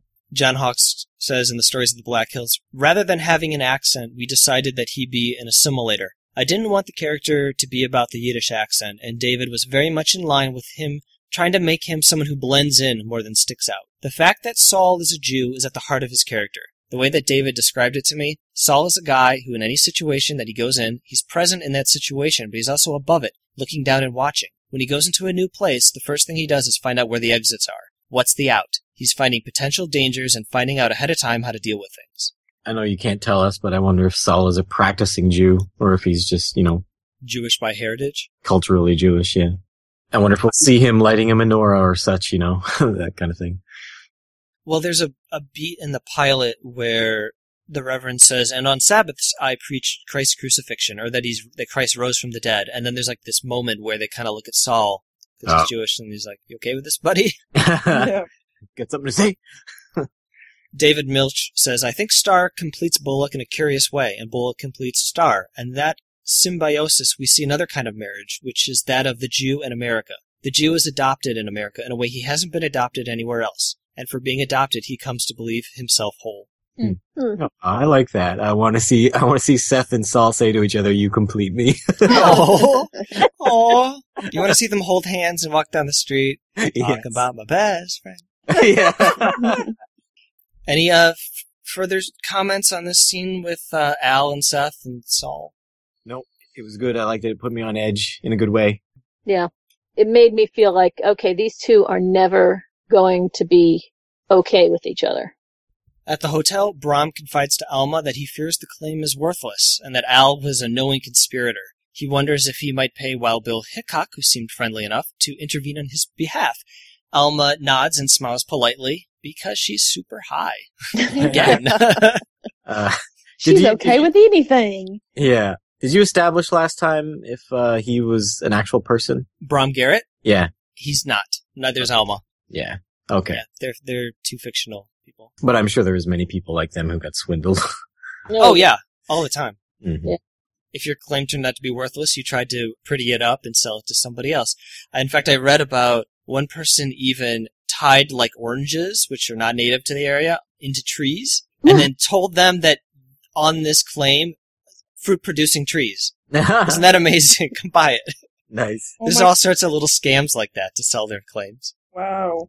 Jamie Bryant, the costume designer, Janie, rather. Alma was addicted to laudanum in the first season, so I wanted her palette to have the sense of being indulgent, almost an opium den feel. The robe that I designed for her was a crazy green silk velvet, very loungy and drapey. Yeah. I definitely get the feeling that this woman, one of the reasons she's on laudanum is because she just does not want to be the person constantly saying to her husband, you know that they're scamming you, right? You know you're being a fool, right? Easier to sh- shut it all off and Yeah. let what happens happens. I think it'll be an interesting twist, though, if Wild Bill kind of gets in on it. So we'll see what happens there. Mm. He like helps him out, like he says he's gonna ask him to help him out. Oh. Yeah. Point. Good point. Saul asked Seth that if he can see that the camp might become something great, why bother getting sidetracked by a guy like Al Swearingen? Because Saul is not hung up on Al's anti Semitic remarks. Saul is a big picture kind of guy. Mm-hmm. This is when they find Charlie urinating on the side of a building. Mm-hmm. Mm. Mhm. I thought he was urinating in their tent at first. Yeah. Oh, wow. Yeah, Yeah. I do. If you listen to Intro to X, you will know that I have a real problem with people urinating in public. But worse than that, having conversations while urinating. don't talk to me while I'm in the bathroom. And don't have conversations with other people while I'm in the bathroom. I The promise. bathroom is for bathroom business. I It's not for promise- having conversations. I promise I will never talk to you while you're peeing, Matt. Thank you. That- that should be easy for me. I can't remember, but there was so, there was some comedian who who was talking about that, and he said he'd always make it more awkward on purpose if he'd be like standing beside somebody urinating, and there happened to be a divider. He'd like make contact with the guy, and he'd like shake the divider and be like, "Don't you hate these?" Oh, gross. No, don't do it. Uh, Okay, so I feel bad for you guys. No privacy. Charlie But the- and He talks about how he he takes care of Hickok. He he handles him. He's his companion and he looks out for him. But he Uh-huh. says that uh Bullock doesn't need it anyway. Like he's got it together. yeah, and we know that's not true. No. He asked him what his secret is, and I, immediately, as soon as he said that, I'm like, oh, I know what the secret is. Secret is that he listens to Saul. Yep. Hickok doesn't listen to Charlie. Huh. But Charlie is like is the equivalent of Saul. Yeah, Yeah, the parallels here are so striking. They're right. both little Jiminy crickets on their shoulders. my god.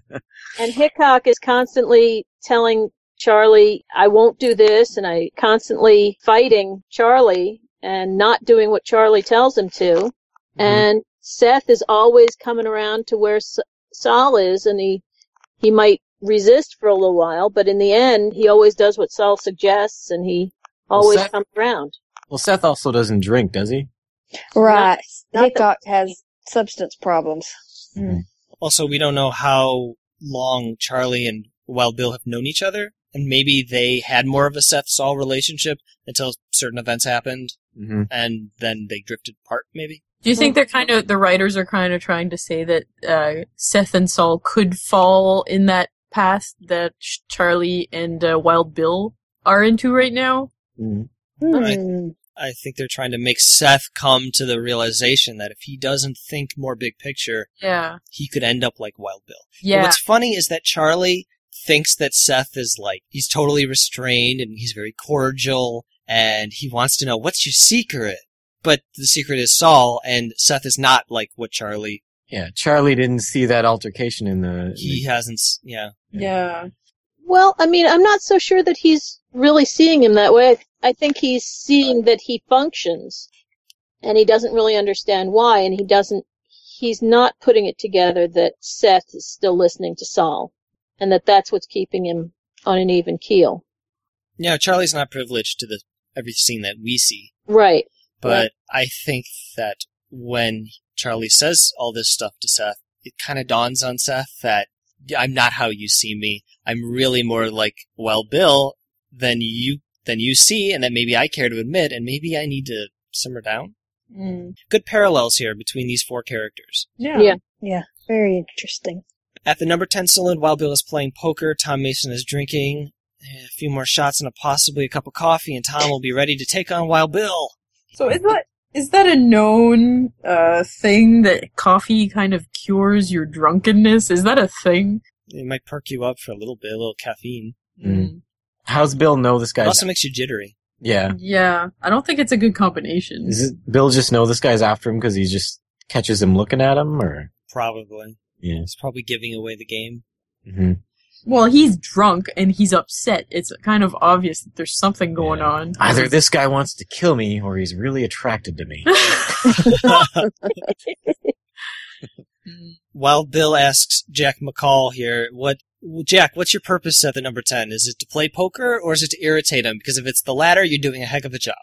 And then Jack makes all sorts of gross faces. Yeah, like sticking his tongue out behind the teacher's back. He's really a winner, that one. Oh, he's gross. Mhm. Wild Bill asks Tom Nuttall for another $50 in credit. And this is when Nuttall says something like, I, I'll give you the credit, but I don't want the water getting any deeper. meaning Mm. don't get any further in debt. It's- I'm sure the title Deep Water has several meanings, but this could be one of them. This Yeah. is the literal deep water. Oh, Mel, you didn't get your your catastrophic flood. No, I know it was sad. She's seen I really the wanted episode. to She see- knows at this point that there's no flood, Matt. I really, I really wanted to see like a Noah's Ark just sailing in through the thoroughfare with like a giraffe's head sticking out. Yeah. It would have been delightful. Quite the event for episode two. Yes, just the just the it just sails through and then that's it. You don't you know No, no- nothing. Just the water goes rushing through. and business as usual. business as usual Yeah. after that.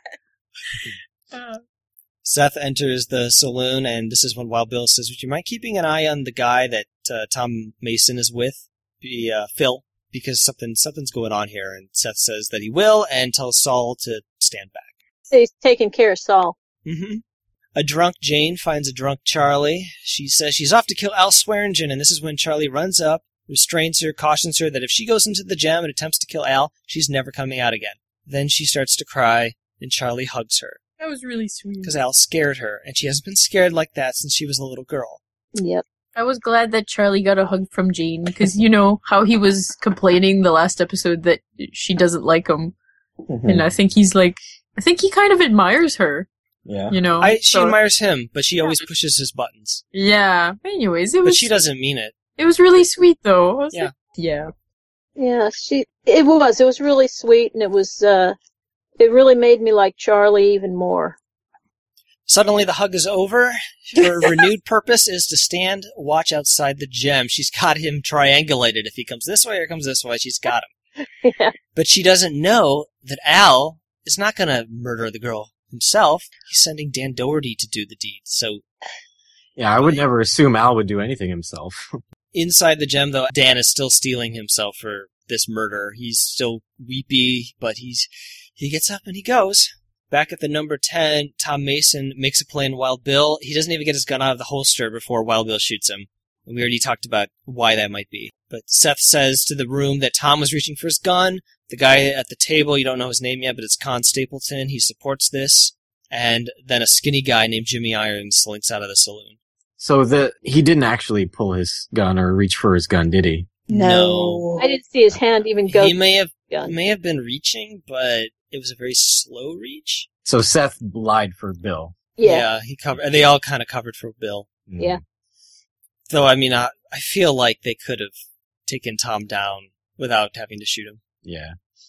I, again, murder to the family. So Deadwood losses. We get to kill him. If he's planning on murdering Wild Bill, I mean, he's going to continue to plan on murdering him. Probably. Yeah. Any other thoughts on this?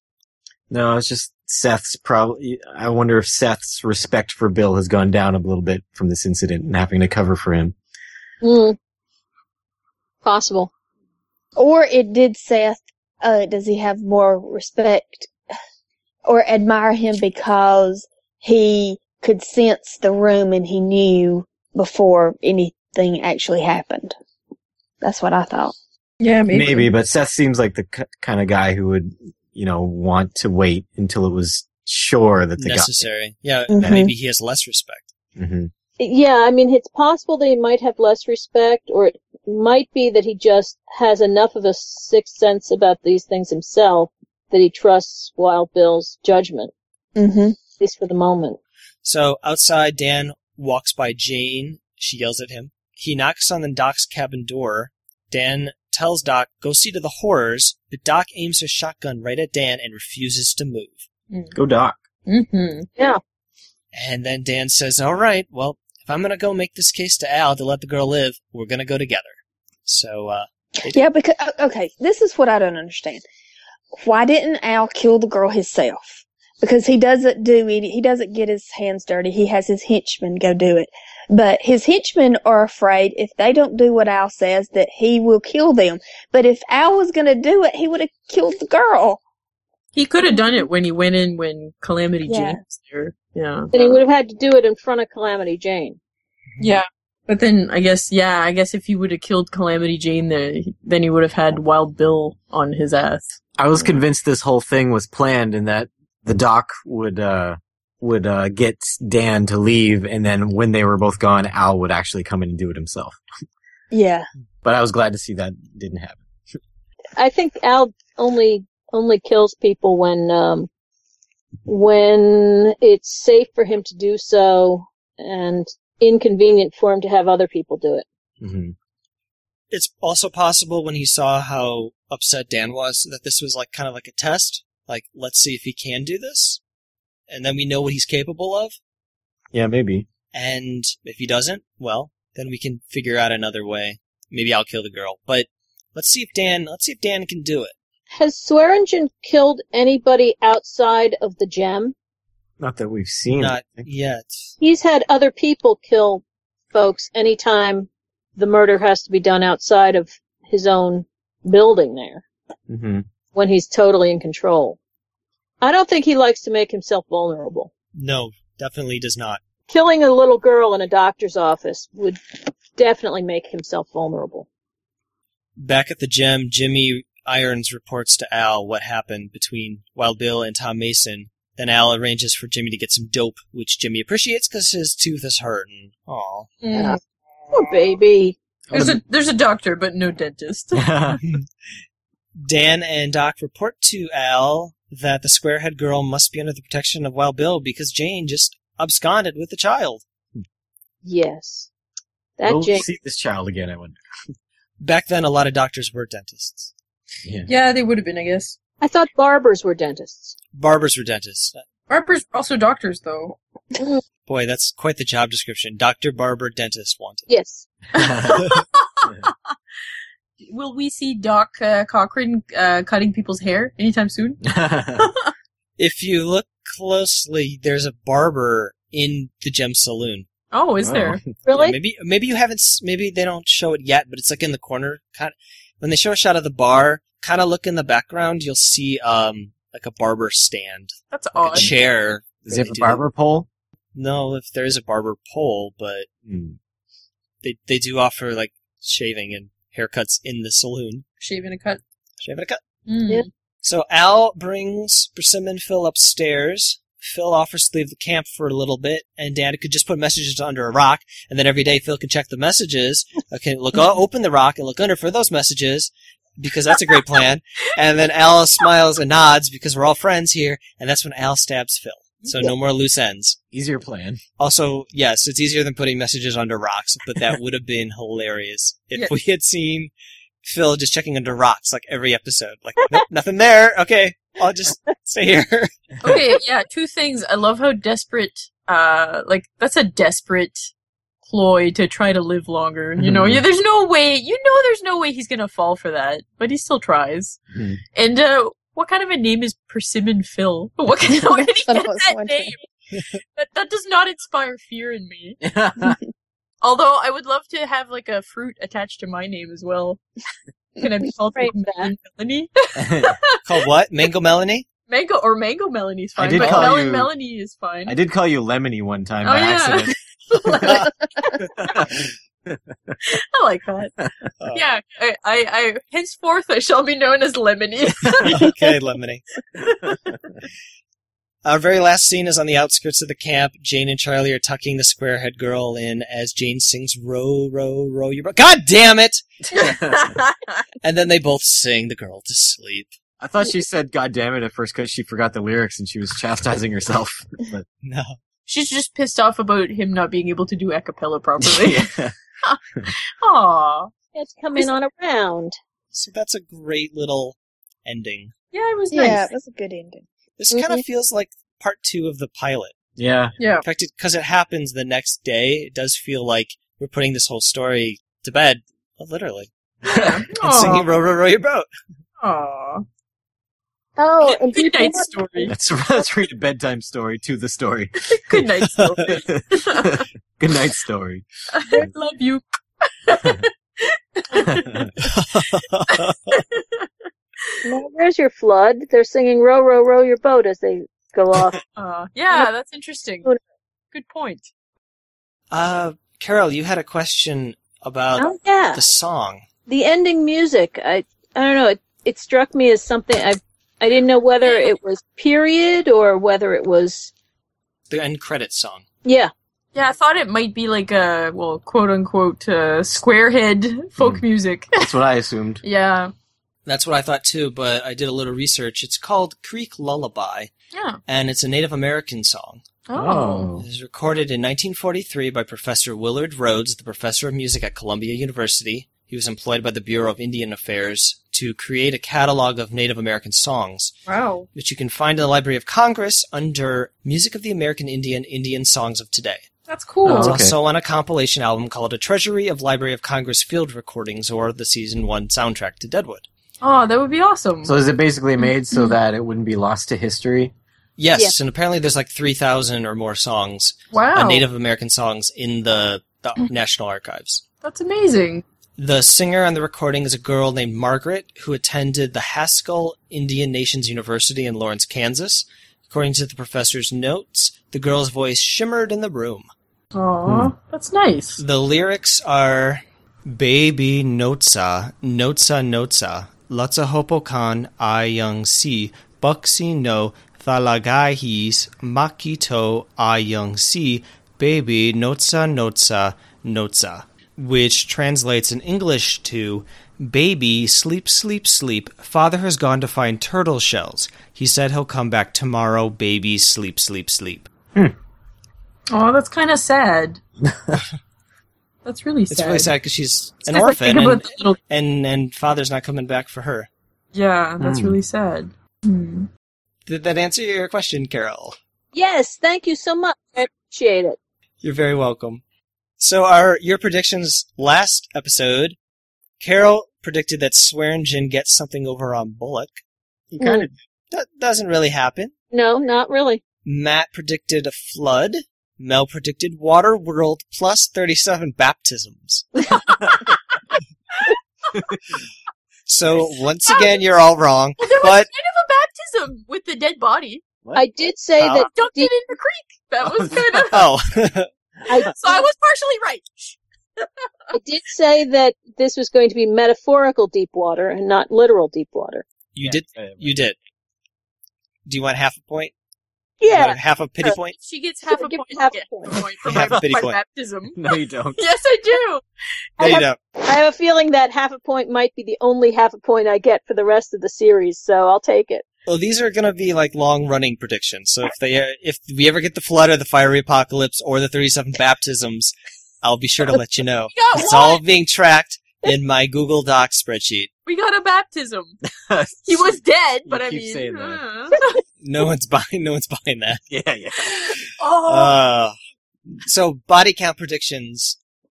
Mel predicted 0 deaths, Matt predicted 5, Carol predicted 10. Right. And, I, And- at the time, I said it'll pro, for some reason, I want to go higher, even though logically it, the second episode should be a lot lower. And it certainly was a lot lower. No, But you never know when somebody like kicks a lantern over in a saloon and the whole thing we find out 10 people died. It could happen. Am I right that only two people died in this? Yeah, only two people died. Tom Mason was shot by Wild Bill Hickok, and Persimmon Phil was stabbed by Al Swearingen. No. So both of the road agents were killed this episode, and one was the last episode. So nobody got it on the button. Dang. I guess we could give it to Mel because she was the closest. She is the closest. yes. She is the closest. I guess we'll give her a half a point. Yay! I'm not, I'm not enthusiastic about it, but I'll give Aw. Oh, come on. she earned it. I even did the Kermit uh, wiggling my arms in the air when I won the point. Yay! it to you. All right, so we have some feedback for this episode. The first one uh, is a email from Nutty. She sent it a, like a day after the pilot, after we record the pilot. She could not wait, which is a good sign, I Wow. think, because she was a little reluctant to watch the show for the first That's time. awesome. That's awesome. Yay, naughty. Why don't you read it, Carol? All right. Poor Jane. She gets so upset here, and I feel for her hardcore. I Mhm. love how she's able to lean on her friend, but also how she barks at him when he doesn't sing with her right away. Mhm. that little girl is going to be in trouble. I'm not sure what's going to happen with her. Bullock seems to have forgotten he's not a sheriff anymore, and there's no law there. Though something tells me he can just tell Swearingen is a piece of scum. I feel a little bad for Lassiter, rich dude, and his wife is a junkie that doesn't seem to care that his plans aren't working out. Then he plans to hire Hickok to take care of his problem? Oh, I think he expects his money will buy him everything. Hickok. I don't know what his plans are, other than to gamble and kill, but I doubt that he's everything people think he is. Nuchas, host producer of Nutty Bites. Thank you, Thanks, Nutty. yes, thank you. Thank you, Nutty. She also told us on Facebook that she meant Jim Beaver. Her iPad or iPhone auto corrected her to Jim Yeah. Butcher. Right. So So, uh, likely story, right? I mean, Yeah. guys, she's And she, nice cover up. Beaver is just as much of a word as butcher is. Yeah. yeah. Um, her use of the word scum there just, this is completely off topic and tangential, but I learned recently what the origin of the word scumbag is. Does anybody know it? No. It's an old word for condom. Oh, yeah. I think that does Oh. make sense. Totally makes sense. It's though. gross. Yeah. It's It pretty is. gross. I have. Oh, this could be a good segue for me to talk about condoms. I do. I do have. Uh, let me see if I can find it. Are you going to tell us what the common condoms were yes. like that time? Oh, Yes. Good grief, I've read stuff like this. All right, I don't know how in depth it gets. subject. was it, was it cast off rattlesnake skin? that would be amazing. uh, that would be like the most badass condom you could get. yeah.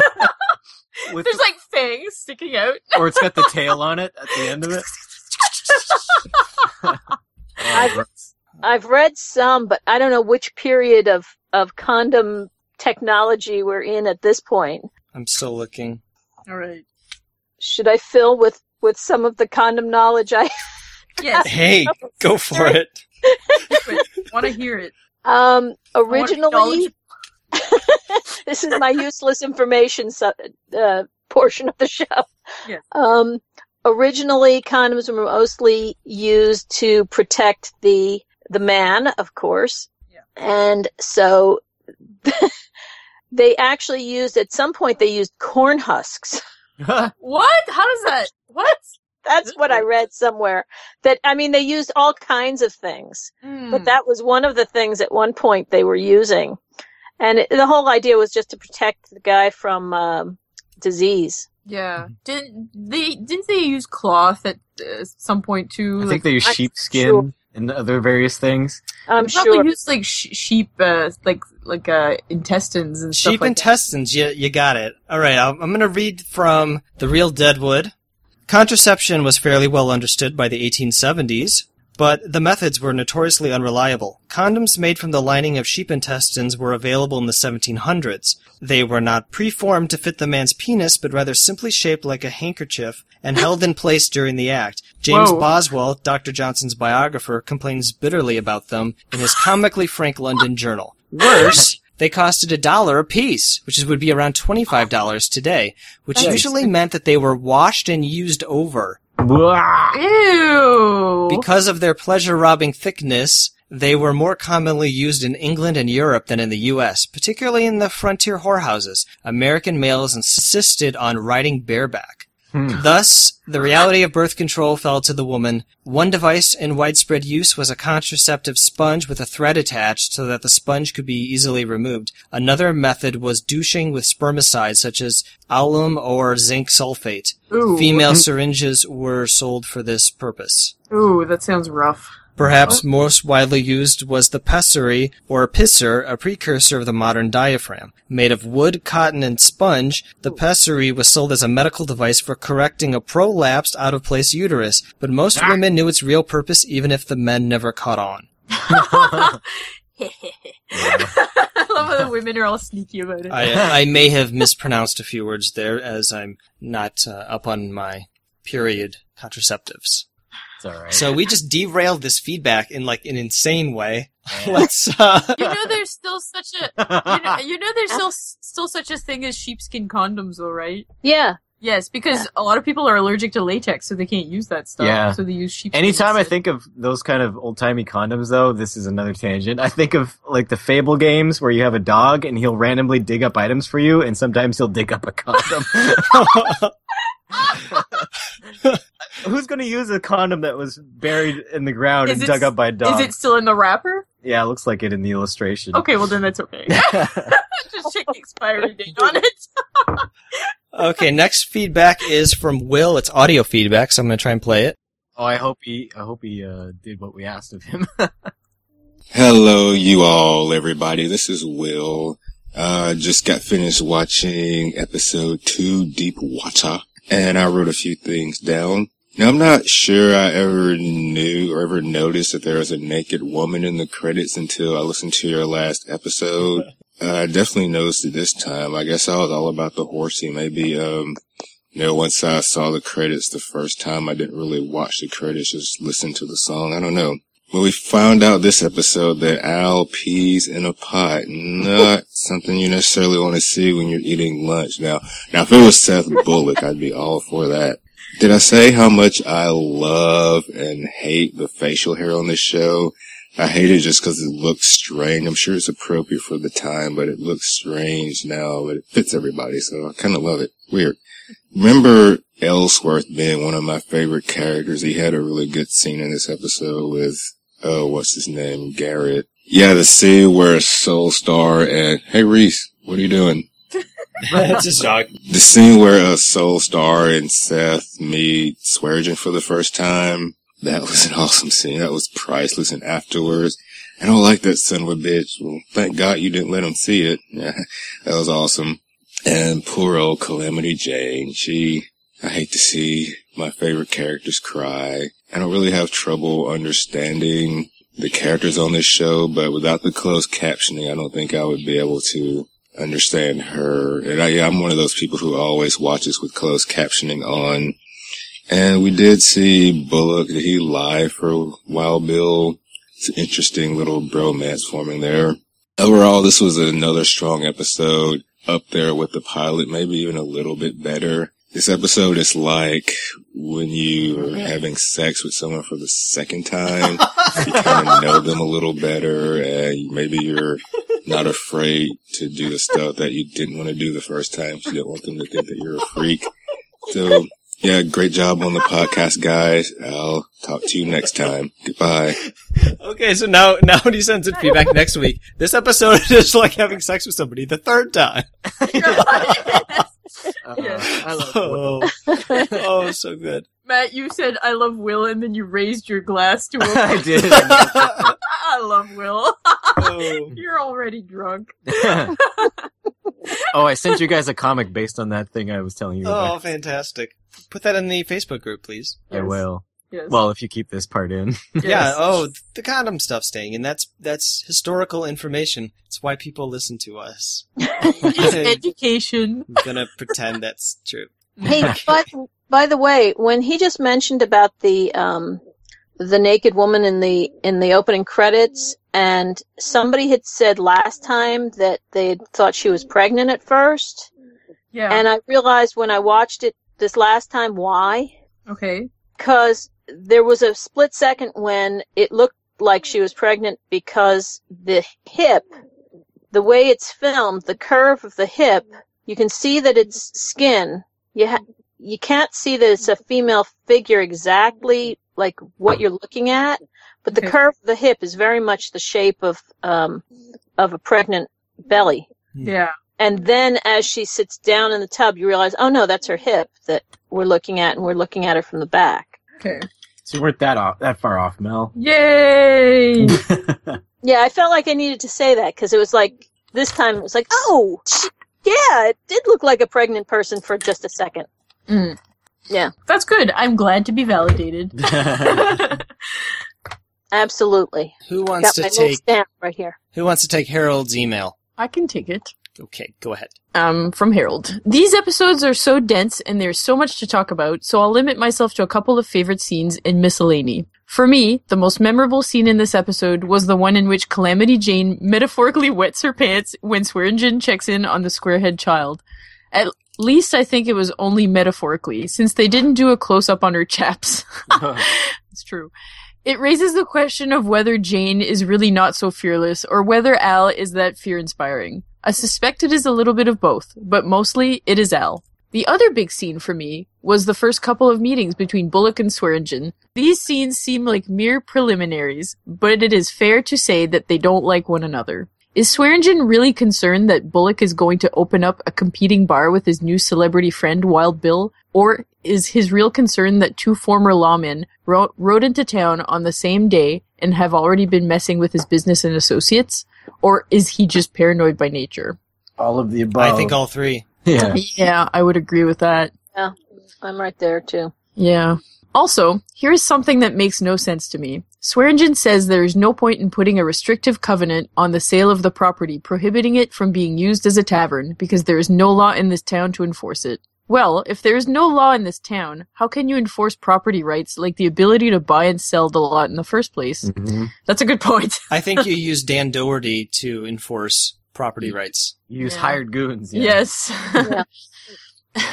the funniest moment for me was the bit where drunk Chil- Charlie Utter thinks he may have crapped his pants. Mm-hmm. Okay, it is cheap humor, but it works. Two other things I wanted to point out. I love how they depict the muddy swamp that comprises the roadway. It is disgusting, but it feels real. Does he is he talking about how like yeah just okay. the, what I call the thoroughfare. It's Yeah, yeah, yeah, just yeah. a mess. Yeah, I agree. It's it was really, really like especially muddy this episode.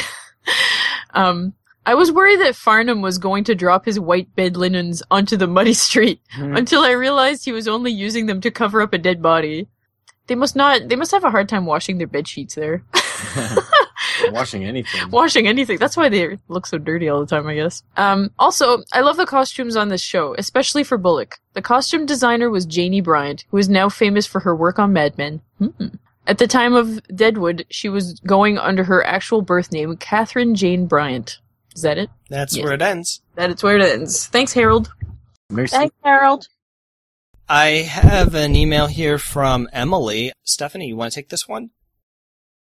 Unfortunately, I I had to watch this episode this morning with my iPad in my hand and my other hand packing suitcases and one ear listening to the show on headphones and the other ear listening to a 9-year-old ask me a million questions. I'm not I'm nothing if not a multitasker. Anyway, had to do it because we're on the road today. In spite of uh, all that, I have to say this episode had my interest uh, I thought it was really good. I'm definitely enjoying the story that it is unfolding. That is unfolding through the this episode. Nothing super exciting happens here, but I'm not one to complain about that kind of thing. I understand stories need to unfold, and these kind of episodes are important. Uh, phone uh, sent that before I wanted it to. anyway, I'm liking it. Guess I'll give it eight out of twenty. Cool, cool, Cooley ointments, I Coo- think. I bet it was supposed to be cootie. Oh, Cootie. I Cootie bet it was ointments? supposed to be cootie. Oh. wait. Eight out of twenty. 8 out of Wow. 20. She hasn't figured out our rating system yet. so if I convert this again to 10, it's 4 out of 10. I think she probably liked it more than I that. think so. M- maybe maybe her phone just put twenty instead of ten. Maybe. Maybe. People on your Auto- phones. The number? That's odd. Watching things on your phone, writing emails on your phone—it's a tra- travesty. Use a PC. So it's a modern travesty. Get off your electronic. Yeah.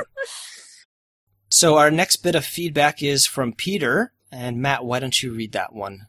Did Peter send one in last time? He didn't. I don't think he's in the Facebook group. So Peter, if you're listening to this, if you, and you want to join the Facebook group and say howdy, Hmm. you certainly can. Join but we uh, even if but if you don't want to join Facebook, that's fine.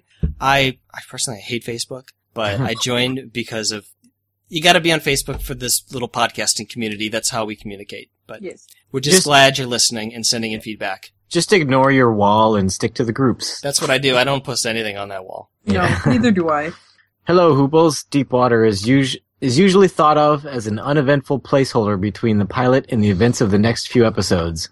It further develops the plot threads from the pilot without really introducing any new elements.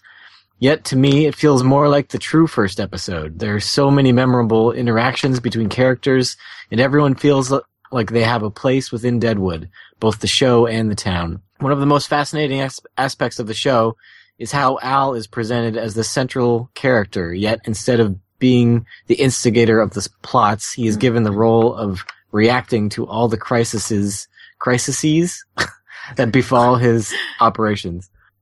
Here he has to deal with Persimmon Phil's ineptitude while also trying to placate Ron fucking Swanson. Work out how much of a problem little orphan Mets might cause and deal with these hardware guys who just won't leave him alone. On the other side, there seems to be a weird disconnect between the way Seth acts and how the characters think he acts. Charlie Utter seems to think that Seth has the ability to function in a society, unlike Wild Bill, yet Seth is unable to work with anyone he doesn't see eye to eye with. I'm curious to hear what you think of the contrast between these two characters. Jane gets quite a lot of screen time here too. I found that she is very divisive towards both of the characters and both other characters and the audience. A lot of people really dislike how she is portrayed here, but there's something unique that Robin Wig- Weigert, Weigert, I think. brings to the role that I've never really seen anywhere else. She throws a, her ego away, and as a result, her performance is completely lacking any self consciousness. Mm. A, mu- a more well known actor would have probably felt the need to make it a little more glamorous. Take the scene where she breaks down after being confronted by Al. It's not pretty, but it feels more real that way. Yeah. Yeah. Anyways, looking forward to hearing how you're finding the show. I was slightly disappointed to learn that we had to wait a fortnight between episodes, but I suppose it'll make the show last longer. a fortnight. It will. Ah, That's something that I do have to give credit to the show for is the real the the realisticness of it. That's not Yeah. a word. the reality of it. Realism? The Yeah. realism, Mm-hmm. yeah. Reality. It's it's very honest. Yeah. I like that. I like it. Mm-hmm. Okay, so I'm going to play some audio feedback from Dr. Moira. Hey, Hooplecast, Moira here.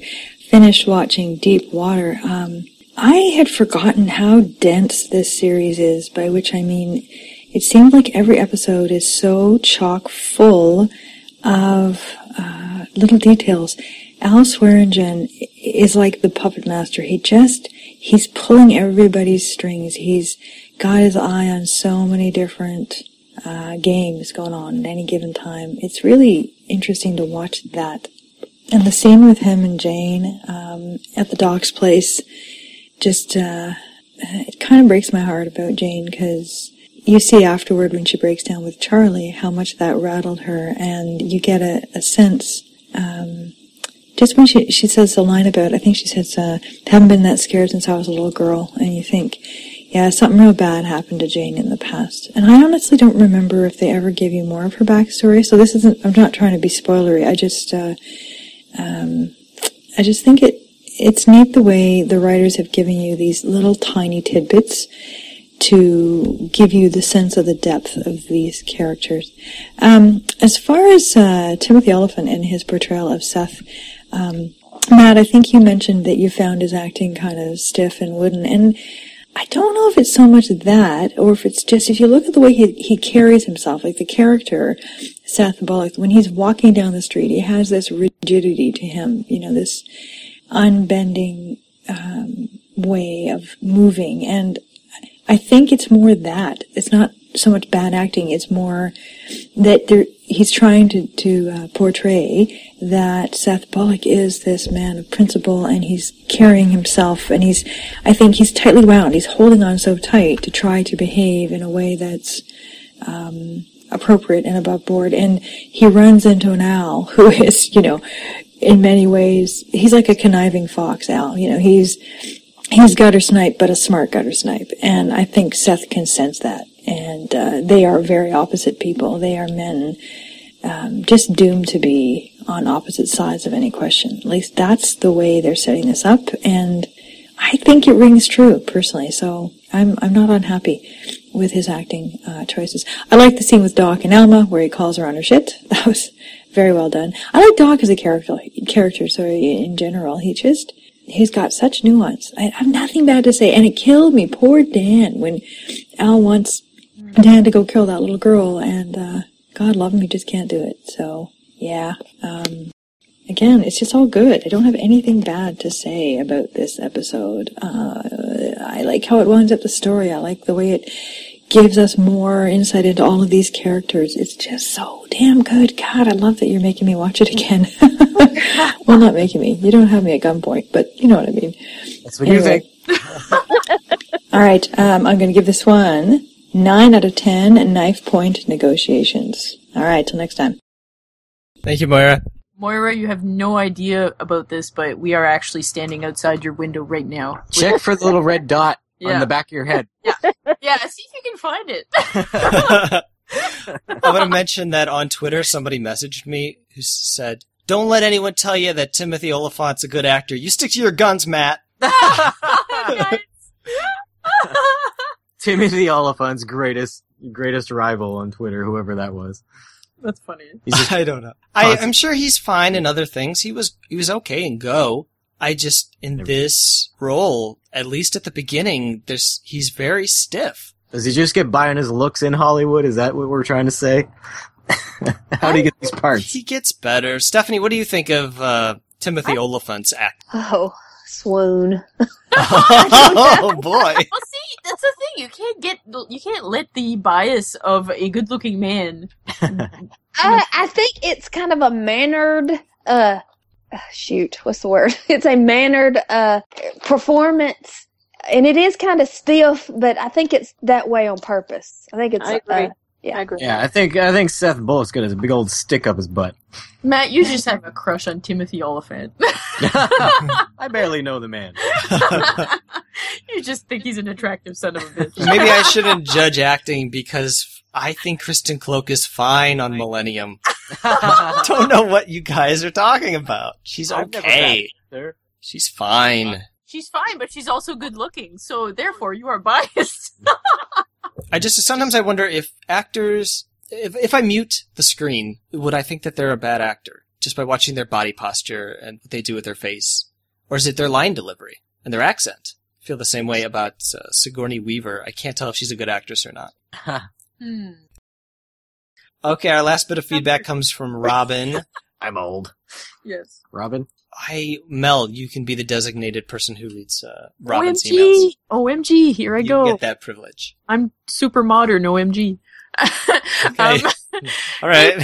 Just wanted you to know that. I'm just making fun of Matt Oh. for complaining about technology. Hmm. Um, hey, pardners. Wow, what a tense episode. I was really worried for that poor little girl.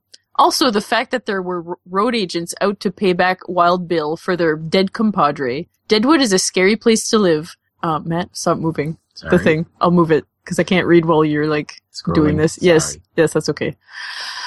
Uh, Matt was scrolling the mouse, so I was like, "What are you doing? I can't read." Matt, Not. cut that shit out right now. he always does this too. Doesn't learn. Um, okay. Deadwood is a scary place to live. You almost have to respect Swear Engine for doing anything he can to stay at the top of that pile of shit. He actually spelled it Swear Engine. Uh, I have to just give kudos to three performances in this here feedback, and then I'll be on my way. Since it is late and the night is dark and full of terrors, wrong HBO show. That's okay, we got confused too. One, W. Earl Brown as Dan, the tears in his eyes as he was preparing to do something that he knew would be in his nightmares until he died. It was so gripping that I had to crack up when Jane bellowed at him as he was headed to the docks. Hmm.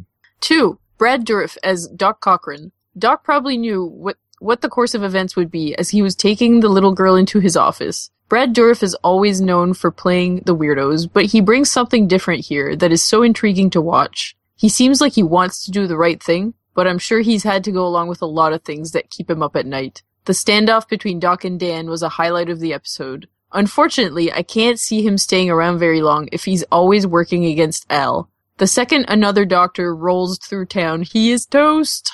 Probably. Eh. Unless the whores really like his ointment. Maybe it'll come down to a battle of ointments. Who has the better ointment? disappointment. uh, anyways, three. Robert.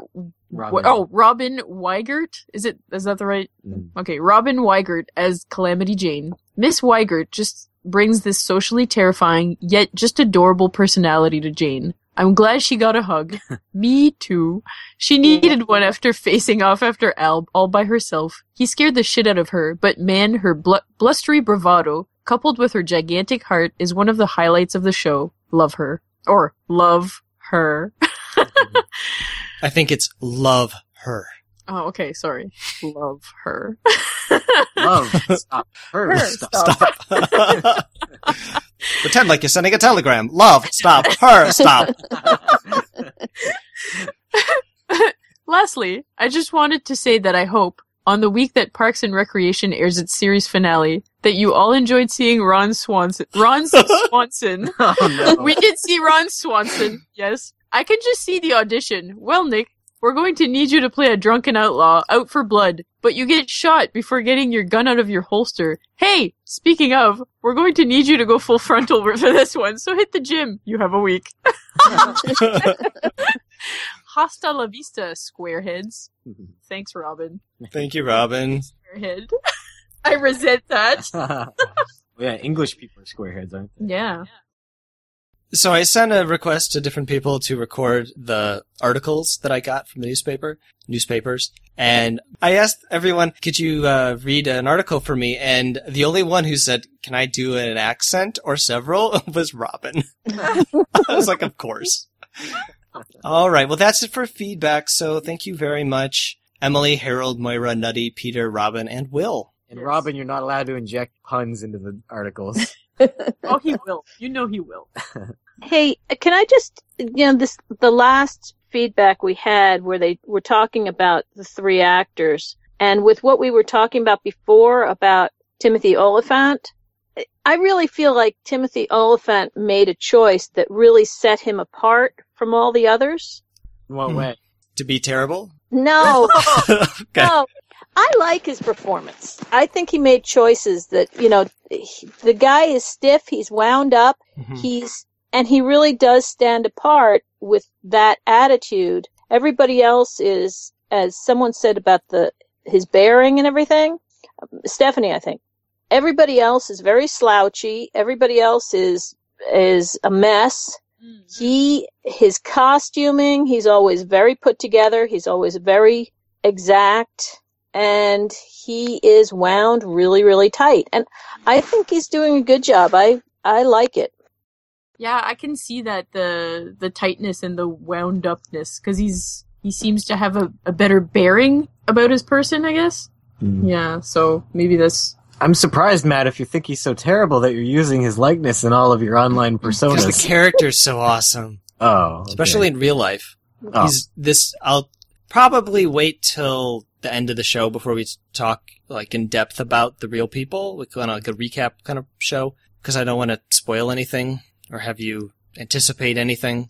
But Well, as- as he your avatar- did a lot. I mean, the real Seth Bullock did a lot of amazing things. Okay. Would well, you- then you would- should use a, a, a picture of the Have you real s- Seth. but Bullock. you've seen that mustache, right? Oh, Yeah, well- holy cow! mustache. And no, you I, need the- I like I Right. like Timothy Oliphant. I just think he, he's a little shaky at the beginning, Okay. he you get- gets I don't know either he- either the character loosens up or he gets better. I don't know which it is. I like him the farther along we go.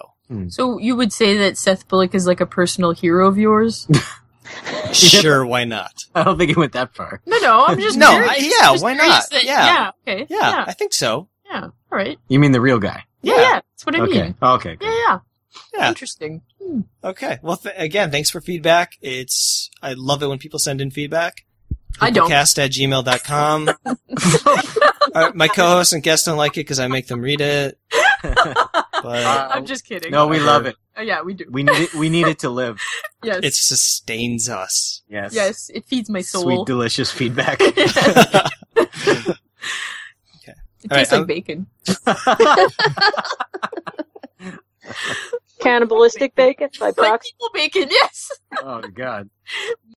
Episode ratings. Okay, who has a rating for me? I'll go ahead and go and get it out of the Yes. way. Oh, I should have asked Stephanie first. Guest Oh. writes. The guest goes first. Okay. Um, I g- which I mean, this was fantastic because I I feel like this is just an average episode. I feel like it gets better. There there are better episodes than this. I mean, I don't know. I can't really remember, but I give it seven out of ten messages under rocks. Ooh, good one. Uh, I liked it as well. Uh, do you remember what I gave the, the previous episode? You gave the previous episode eight complimentary commodes. Okay, yeah. Oh. Because I was going to give this one an 8 as well, but I think I liked it a little bit less than the pilot. But it was still good. Um, so I'm Hmm. going to give it uh, 7.5 out of 10 stinky people because I noticed how dirty every and gross everyone is in this episode. Ah, they are. They really, really are. Your turn. Ah, all right. Um, well, I think I liked it. I can't remember what I gave the last episode, but I think I enjoyed this one a Would little. you like to know? I can tell you, you gave it eight fancy Sure. fuckins. uh, what eight? Eight, what? Eight fancy fuckins. Oh, well, I'm going to keep going with that theme, and I'm going to give it an eight out of ten branded snatches. did oh, that was my rating. I, didn't, I, didn't somebody steal your rating last episode too? No. I feel like somebody's rating got stolen. I did. Mine it Oh, was kind of stolen by Robin, I ah, yes. Well, do you want me to switch to Or something? Harold. think. or Harold. No, no, maybe. no, don't switch. No, I don't care that much. Oh, no, wait. I've I've got it. It's too late. Now you're going to take No, I've another got one, it. aren't you, eight Mel? out of ten moisturized snatches.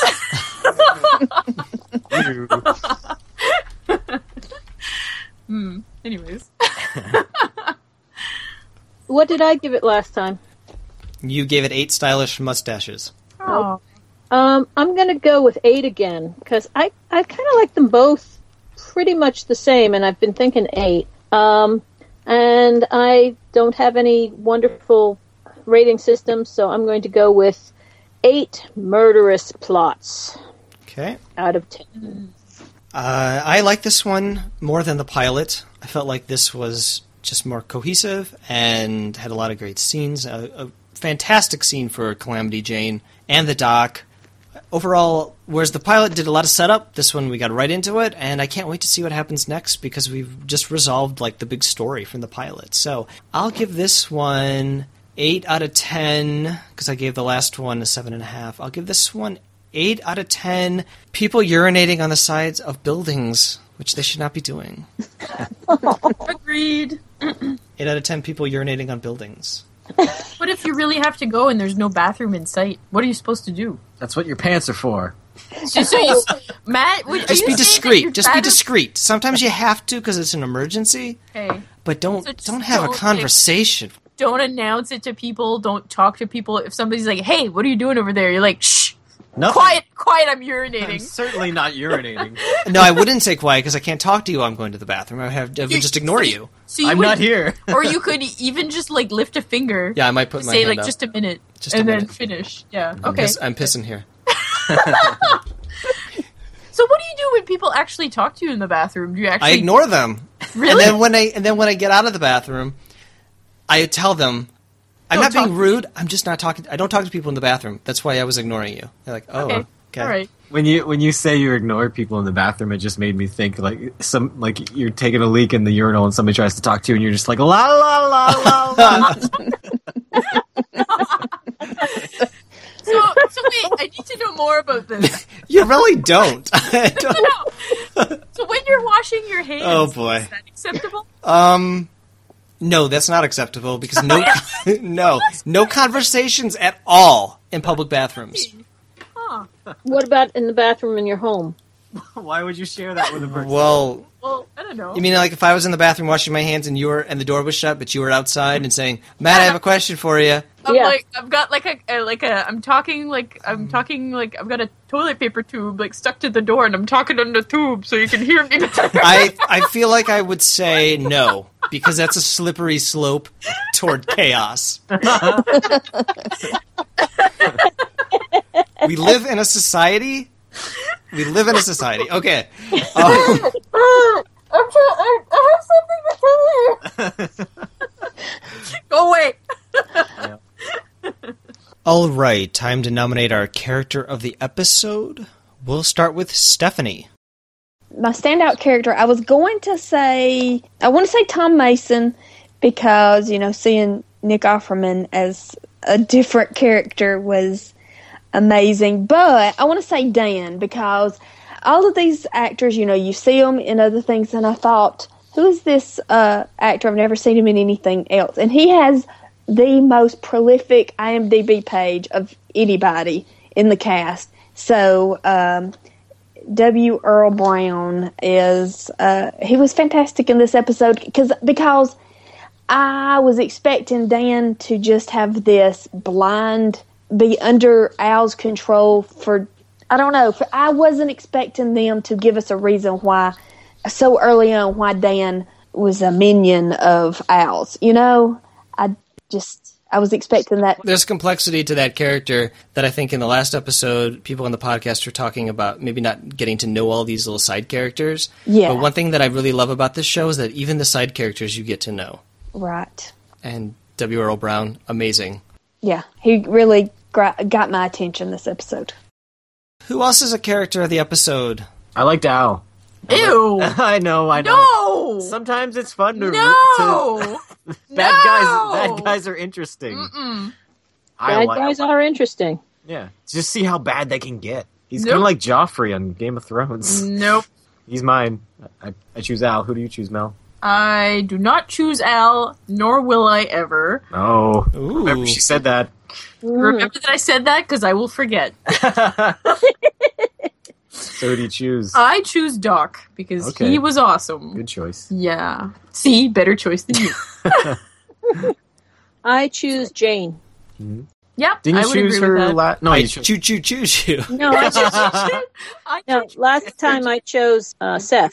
Trey. Uh-huh. Um, this time Jane. I mean, it it's close with the doc, but Jane really had such a huge reveal, and and the actress did a great job, and uh, so I definitely go with Jane. I'm going to stick with uh, Lemony here and go with Doc Cochran because he stood up to, to Al. Mhm. He stood up to Dan. He was very sweet with Jane. I thought he just ruled this episode. Yep. So good job, Doc. You win the episode. Yay! Oh, it's a competition. No. we're all, and we're all winners for watching. If you put Jane, the doctor, Al, and uh, what's that other dude that she picked there? Uh, Dan in a fight, Doc would win. You think? Really? You think so? I don't think so. That- I I don't don't think so. think that would be the outcome. Maybe if he's allowed to have a shotgun and nobody else. Is Maybe if He would get them all addicted to opiates or something. maybe like uh, fierce protective Doc versus weepy Dan. Then he'd have a shot. yeah. But Dan in his prime probably would pulverize And then our Al's poor just- doctor. Al's just really tired because he's just had like an hour of sleep. yeah, that's probably why he's so cranky. Yeah, so he's too cra- he's so cranky that he's not thinking straight, and so Doc can get the better of him. I think Doc wins All right. in a fist I think fight. Doc- he's gonna win. Doc needs time. Doc Doc would win in a fight, but you'd give him some time to do some maneuvering and stuff, and Yeah. Maybe Doc has knowledge of pressure points like Batman. Maybe Exactly. he'll he's got that probe that he used to that guy's uh, skull. Maybe he'll stab you in the head with a ice pick. He would oh win. god, That's his wrestling name, the ice pick. or, or he just or he just rub ointments on your on your groin. Just do that way somehow. Until you get numb and fall asleep. Yeah. Uh, but now I'm just picturing the Doc with like a luchador mask. Uh. Aw, Brad Dourif with a aw, Brad Dourif is a luchador, guys. Come on, draw it. Someone draw it. someone draw this. Get on it, Claire. If you're even The only, listening. clearly, the only one we know that draws things. Draw. I draw things. Matt can draw Well, then things. you do it. Quotes. Guess goes first. So, Stephanie? I don't drink where I'm the only fucking one with balls. That was from last episode, but we'll take oh, it. was it? yeah. Oh shit! No, really? Wow, we got Stephanie to I swear said the- all on her I own. said a bad word. Yeah. Uh, I, I don't know. Here, I'll put one in Skype. You want to say that quote? Yes, that that's a good one. Okay. and here's my counteroffer to your counteroffer. Go fuck yourself. so cute. All right. Other quotes. Why is your partner mad all the time? He's not mad. He's got a mean way of being happy. Uh, this is two people. I don't want to talk about last night. All right, fair enough. I now pocket my notebook, sir. Uh, Mel? I have. Uh, I am stupidest when I try to be funny, Ah, and uh, and uh. And? You get- You wait your turn, Missy. aw, all right. I've got this quote from Jane to Dan. What the fuck you looking at? Like he's a fucking Adonis. What's your other one? I have a bunch actually. Oh. Yeah. No, go ahead. Now it's a free for all. Yeah. Yes. Uh, the only other one I have is oh oh what is this when he's getting when he's getting Charlie's getting hugged. Aw. You even did the arm motions. Oh, He's all awkward. I want to say. I want to say. I have to prepare myself for this one. Oh. that snatch is branded. Uh, anyways, I like this one from Doc. Don't worry about me. I know what I am, what I'm not. oh, that's sad. yeah. uh, this one's Why'd I from laugh? That's great. Why'd I laugh? Sorry. this one's from one of the the roadmen or whatever the bad guys. Christ, Al, I'm sorry for the bother. when he's referring to having Al having to kill some people because of him. Yeah. He's got nothing but I, brothers. I like this quote from Jane. I expect taking care of the whore's business areas is a big part of your income. Bus- business areas. That's that should have been my rating. Oh. Oh, you already had two. yeah. No, I can have three. Um, I have one from Al to Seth. What makes you talk to me in that tone of voice? Just love that. Yes, that that is good. Matt, I want you to do this one as Jane. Uh, is she drunk at this point? Yes, she is drunk at this point. I was drinking out of the goddamn creek out of my own free will. Thank you. All right. I don't have a good Jane impression. I just like the way you do the the drunk marble mouth. I'm gonna have to actually put something in my mouth next time. yes. that is all my what about my fist? Oh, no, that doesn't work. All right, well, that's it for. Is that it for quotes? Yeah, Okay. Yep. I didn't find this episode to be too quote worthy. we had a bunch. I know we did. did, but I feel like there are there are episodes where there's just lots that I write down. Hmm. This one didn't. So next week's or next episode, I warned you I might say next week, but I mean in two weeks, in a fortnight, we will be talking about episode three, reconnoitering the rim with our What's guest Nutty. Oh. So what do you think reconnoitering the rim is about? What does that mean? Reconnoitering is to look around or survey. yeah. Oh, that's gonna be dirty. Yeah, I just thought of something dirty. yeah. Oh, okay. Just scoping out some some person's anus. I don't know. Okay. There's- So yeah, somebody's I'm gonna write this down. Matt and Mel predict. somebody's g- somebody's gonna get a uh, uh, what do you call it? Um, stick the camera in your in your ass. Okay. colonoscopy or, or, or whatever. Colonoscopy. Yeah. Scoping out someone's ass. the doctor Parenth- is going to parentheses. some Colonoscopy. He's going to discover some new medicine. He invents colonoscopies. yes. Doc Cochran invents colonoscopies. yes. All right. He becomes a proctologist. Doc becomes a proctologist. Yeah. Is Mel's prediction? yes. And now we get Carol for the actual Carol. action. Tell us. Well, I was trying to come up with something that wasn't dirty when I first heard it. It's like But now you can't think of anything but that. no, from the moment you hear it, I mean, it's it's you know, in context, it's just you know, full of filthy connotations. I was trying to come up with any mention of the rim of anything, like in this universe, and I haven't been coming up with it. Well, so don't they call like maybe the the the top of like a cliff, like this, like a cliff surrounding something? Might that be the rim of some like yeah, geography geography wise? yeah, it would be, and they are in the hills, but okay, I'm gonna go with it's another metaphor, Sure is. not for filthy stuff, although okay. part of it too. I'm sure that there is a definite filthy metaphor enclosed in the show. but I'm going to go with the idea that they are looking at the edge of possibility. The rim is the edge of how far they can go. And different characters, that means different things for them. That's really deep. Yeah, no, but- no pun intended. uh, Ah, it's going to be difficult for me to say if that's an accurate prediction or not because it's so vague. But it's it's good. There's a reason I was an English major. It's Good and vague. I think some of these titles do have double meanings or triple meanings. So mm, yeah, maybe Can you make anything more predictive, more Right. Uh, she doesn't have to. All yeah, that's all right. You can pin me down. Okay, so going with that idea, Swearingen is going to be seeing how far he can go with Seth and the oh oh we've got the whole Hickok and dude thing going on. I never can remember that guy's name. Brom. So he's going to be seeing how much he can get out of Hickok, and Hickok's going to be figuring out what he can do without getting his hands dirty because I don't think he really wants to be prospecting out in a stream. That's that's crazy talk for a guy like Hickok. Mhm. Okay, well, I, I'm going to make a little bit of a more serious prediction and predict that uh, somebody's like scouting out new territories on the edge of the the land that they you know they know.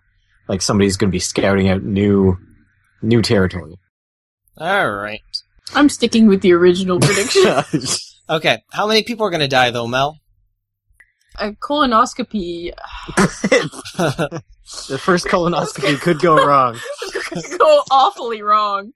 Terribly, So terribly. one? So wrong. Um, well, I don't know. Would they be brave enough to attempt a second colonoscopy? And the first one went so horribly wrong. I wonder if the doctor would try to do it on himself first. oh no. Just to test it out. You know how doctors always test things out on Yeah. themselves first? I'm going to say, uh, there's probably going to be a dog that dies because he's probably going to try to, col- like, do a colonoscopy on a dog first. Get off of this subject we just picked. I'm just trying to think. Just give a number. Mm, I'm going to say three dogs. Three. All right. It's very specific. and maybe a pig. I'm not sure. Three dogs and a Okay, so no human deaths. No, No. Well, so oh, the answer is wait, wait, no. wait. Zero. no, no, You're no, going zero again. no, no, no. I'm gonna go No. one. Go one. Just- you know, Okay. somebody at That least was a lot of work to get to one. All right. it's gonna be this person. It's gonna be a long, drawn out death, though. Oh. I'm just saying, One. Okay. one long, and drawn out death. long and drawn drawn out. Okay. But then Matt. three dogs and a pig. Moving on, Matt. Okay, okay. How many people di- people died this time? Two. Two. Uh, two again. Yeah. Carol. I'm gonna go with three. Three. Oh, we're sticking with the low number. One, two, three. Yep. All Some- right. somebody's got to be right this time.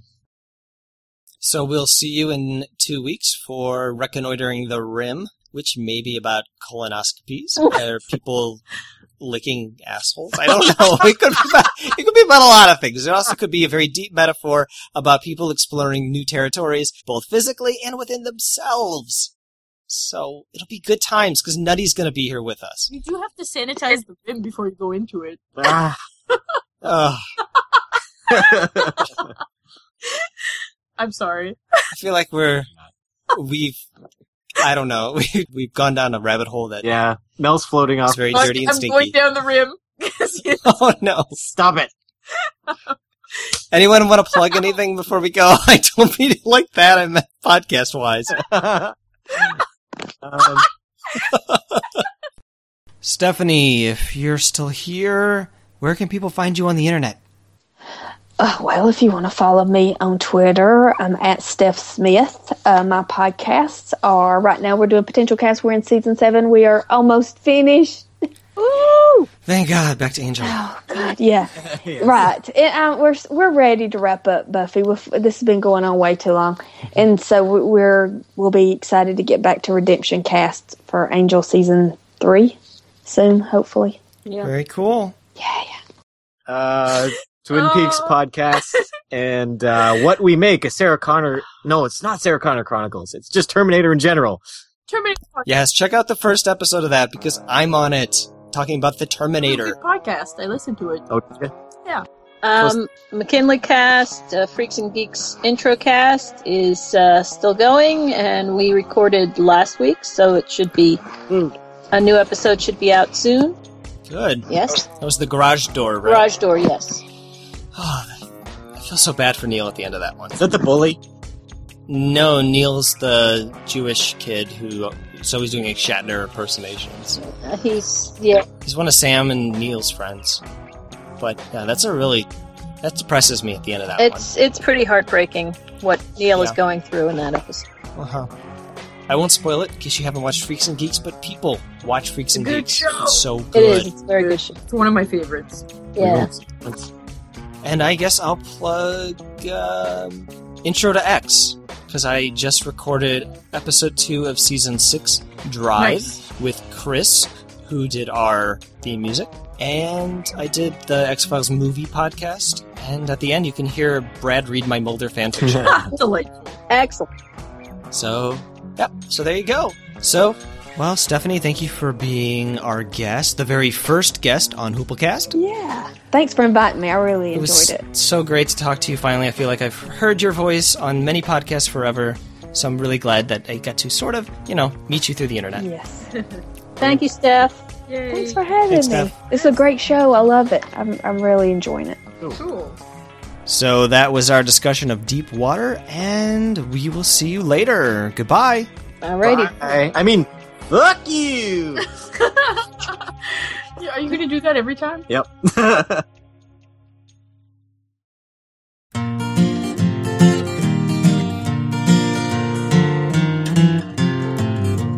Oh, fisherman, fisherman, standing by the sea. Have you a crabfish that you can sell to me? By the wayside, I diddly dido. Oh, yes, sir, yes, sir, that indeed I do. I've got a crabfish that I can sell to you. By the wayside, I diddly dido. Well, I took him on home. I thought he'd like a swim. So I filled up the thunder jug and I threw the bastard in. By the wayside, I diddly dido. Oh, Late that night, I thought I'd have a fit when my old lady got up to take a shit. By the wayside, I diddly dido. Husband, husband, she cried out to me. The devil's in the thunder jug and he's got hold of me. By the wayside, I diddly dido. Oh, children, children, bring the looking glass. Come and see the crabfish that bit your mother's ass by the wayside. I diddly dido. Oh, children, children, did you hear the grunt? Come and see the crabfish that bit your mother's cunt by the wayside. I oh. diddly dido. Well, that's the end of my song, and I don't give a fuck. There's a lemon up my asshole, and you can have a suck. By the wayside, I oh. diddly dido.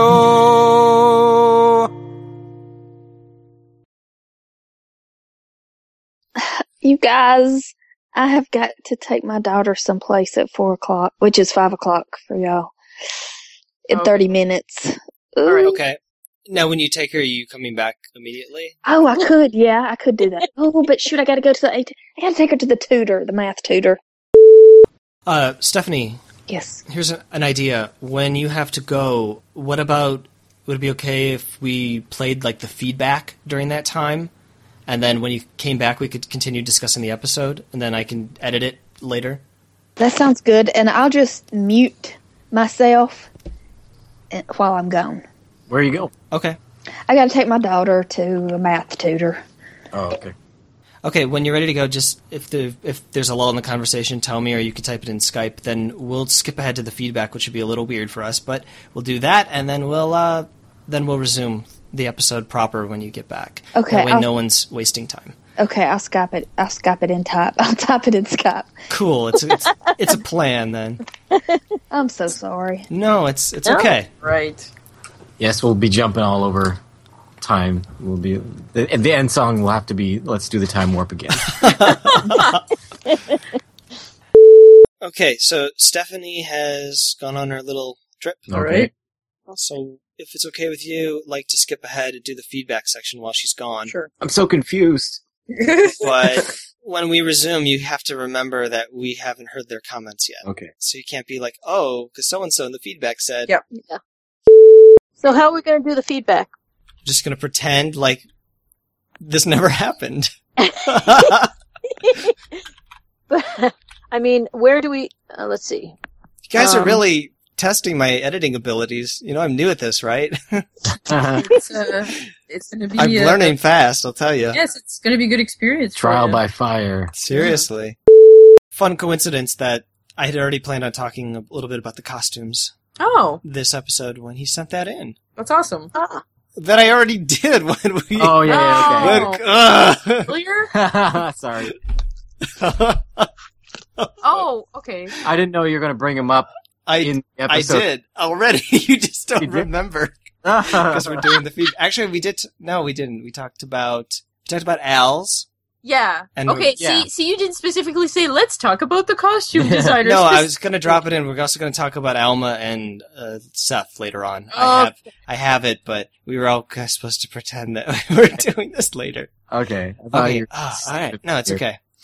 I apologize. Let's see. Aw, I can hear Matt's blood pressure rising. you shall pay, Matt. I can Humphrey. hear the blood pulsing in your veins. okay. it's funny how we're hearing everybody's blood vessels this episode. blood vessel activity. yeah. Oh, it's an easy cut. okay. You know, you're just gonna have to admit that Stephanie was. no. I'm perpetrating a con on the on the Hooplecast audience. She was here the whole time. Just like we pretend when Carol's here. yeah. She's not. Okay, I'm putting in a okay. what do you mean when I'm not here? I don't understand. yeah. We just have a little Carol puppet, and we just like put her, and, I, and then I just do a, a little voice. You should for get you. Carol. To, you should get Carol to pre-record some some phrases Yes. that you can just play. Oh, we can have a soundboard. Yeah, Carol soundboard. Yes. Very interesting. Please, Carol, do this. That's a good point, Carol. Yes. It's- I agree. Oh no, we can't have one that says that. I haven't left at all. I am still here. I just want you to know I am still here. okay. All right. Hopefully that problem will get solved. By the way, um, I was I was on the phone for a long time with the with the internet provider yesterday. You have suffered uh, greatly for uh, this privilege. I would never leave you. It's just funny because I'm I'm listening to McKinley Cast and you keep dropping in that. It's so funny because they're like, oh, there she goes again. She just likes to fly away. Yes. I know it's so annoying. Oh, I'm so afraid that Morgan's gonna call and be ready for me to come pick her up. How far away is it? Ten minutes. By car? Mm-hmm. Mm, Yeah. Well, Well, it's okay. We can just. I mean, if it's just ten minutes, I mean. But then ten minutes back, Yeah. Yeah. pick her up. Yeah. So that comes out to you know twenty five minutes. we'll see what happens when the time comes. Okay. You'll we'll live it- play it by ear. Yep. Yep. So should I start getting my Stephanie impression going so that we can Yeah. cover? Uh, I let's don't hear know. that. I don't know if you'll want to do that. I don't know. I have, I have to think about it. Let's see. I have to get my voice a little lower, and, uh, and then the accent. Just I do a don't- completely wrong accent and Oh, say that- it's Stephanie. that- that's a good point, And then we can say it's Stephanie, and everybody would laugh. Just do a New Zealand accent. Yeah. Yes, I'm Stephanie.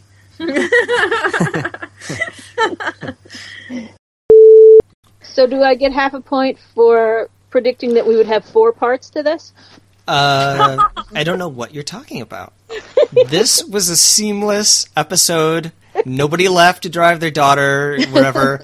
N- Nobody was disconnected. It all went very smoothly, and Matt had a good time editing it. He wasn't bitter at all. okay. Um. that snatch is branded.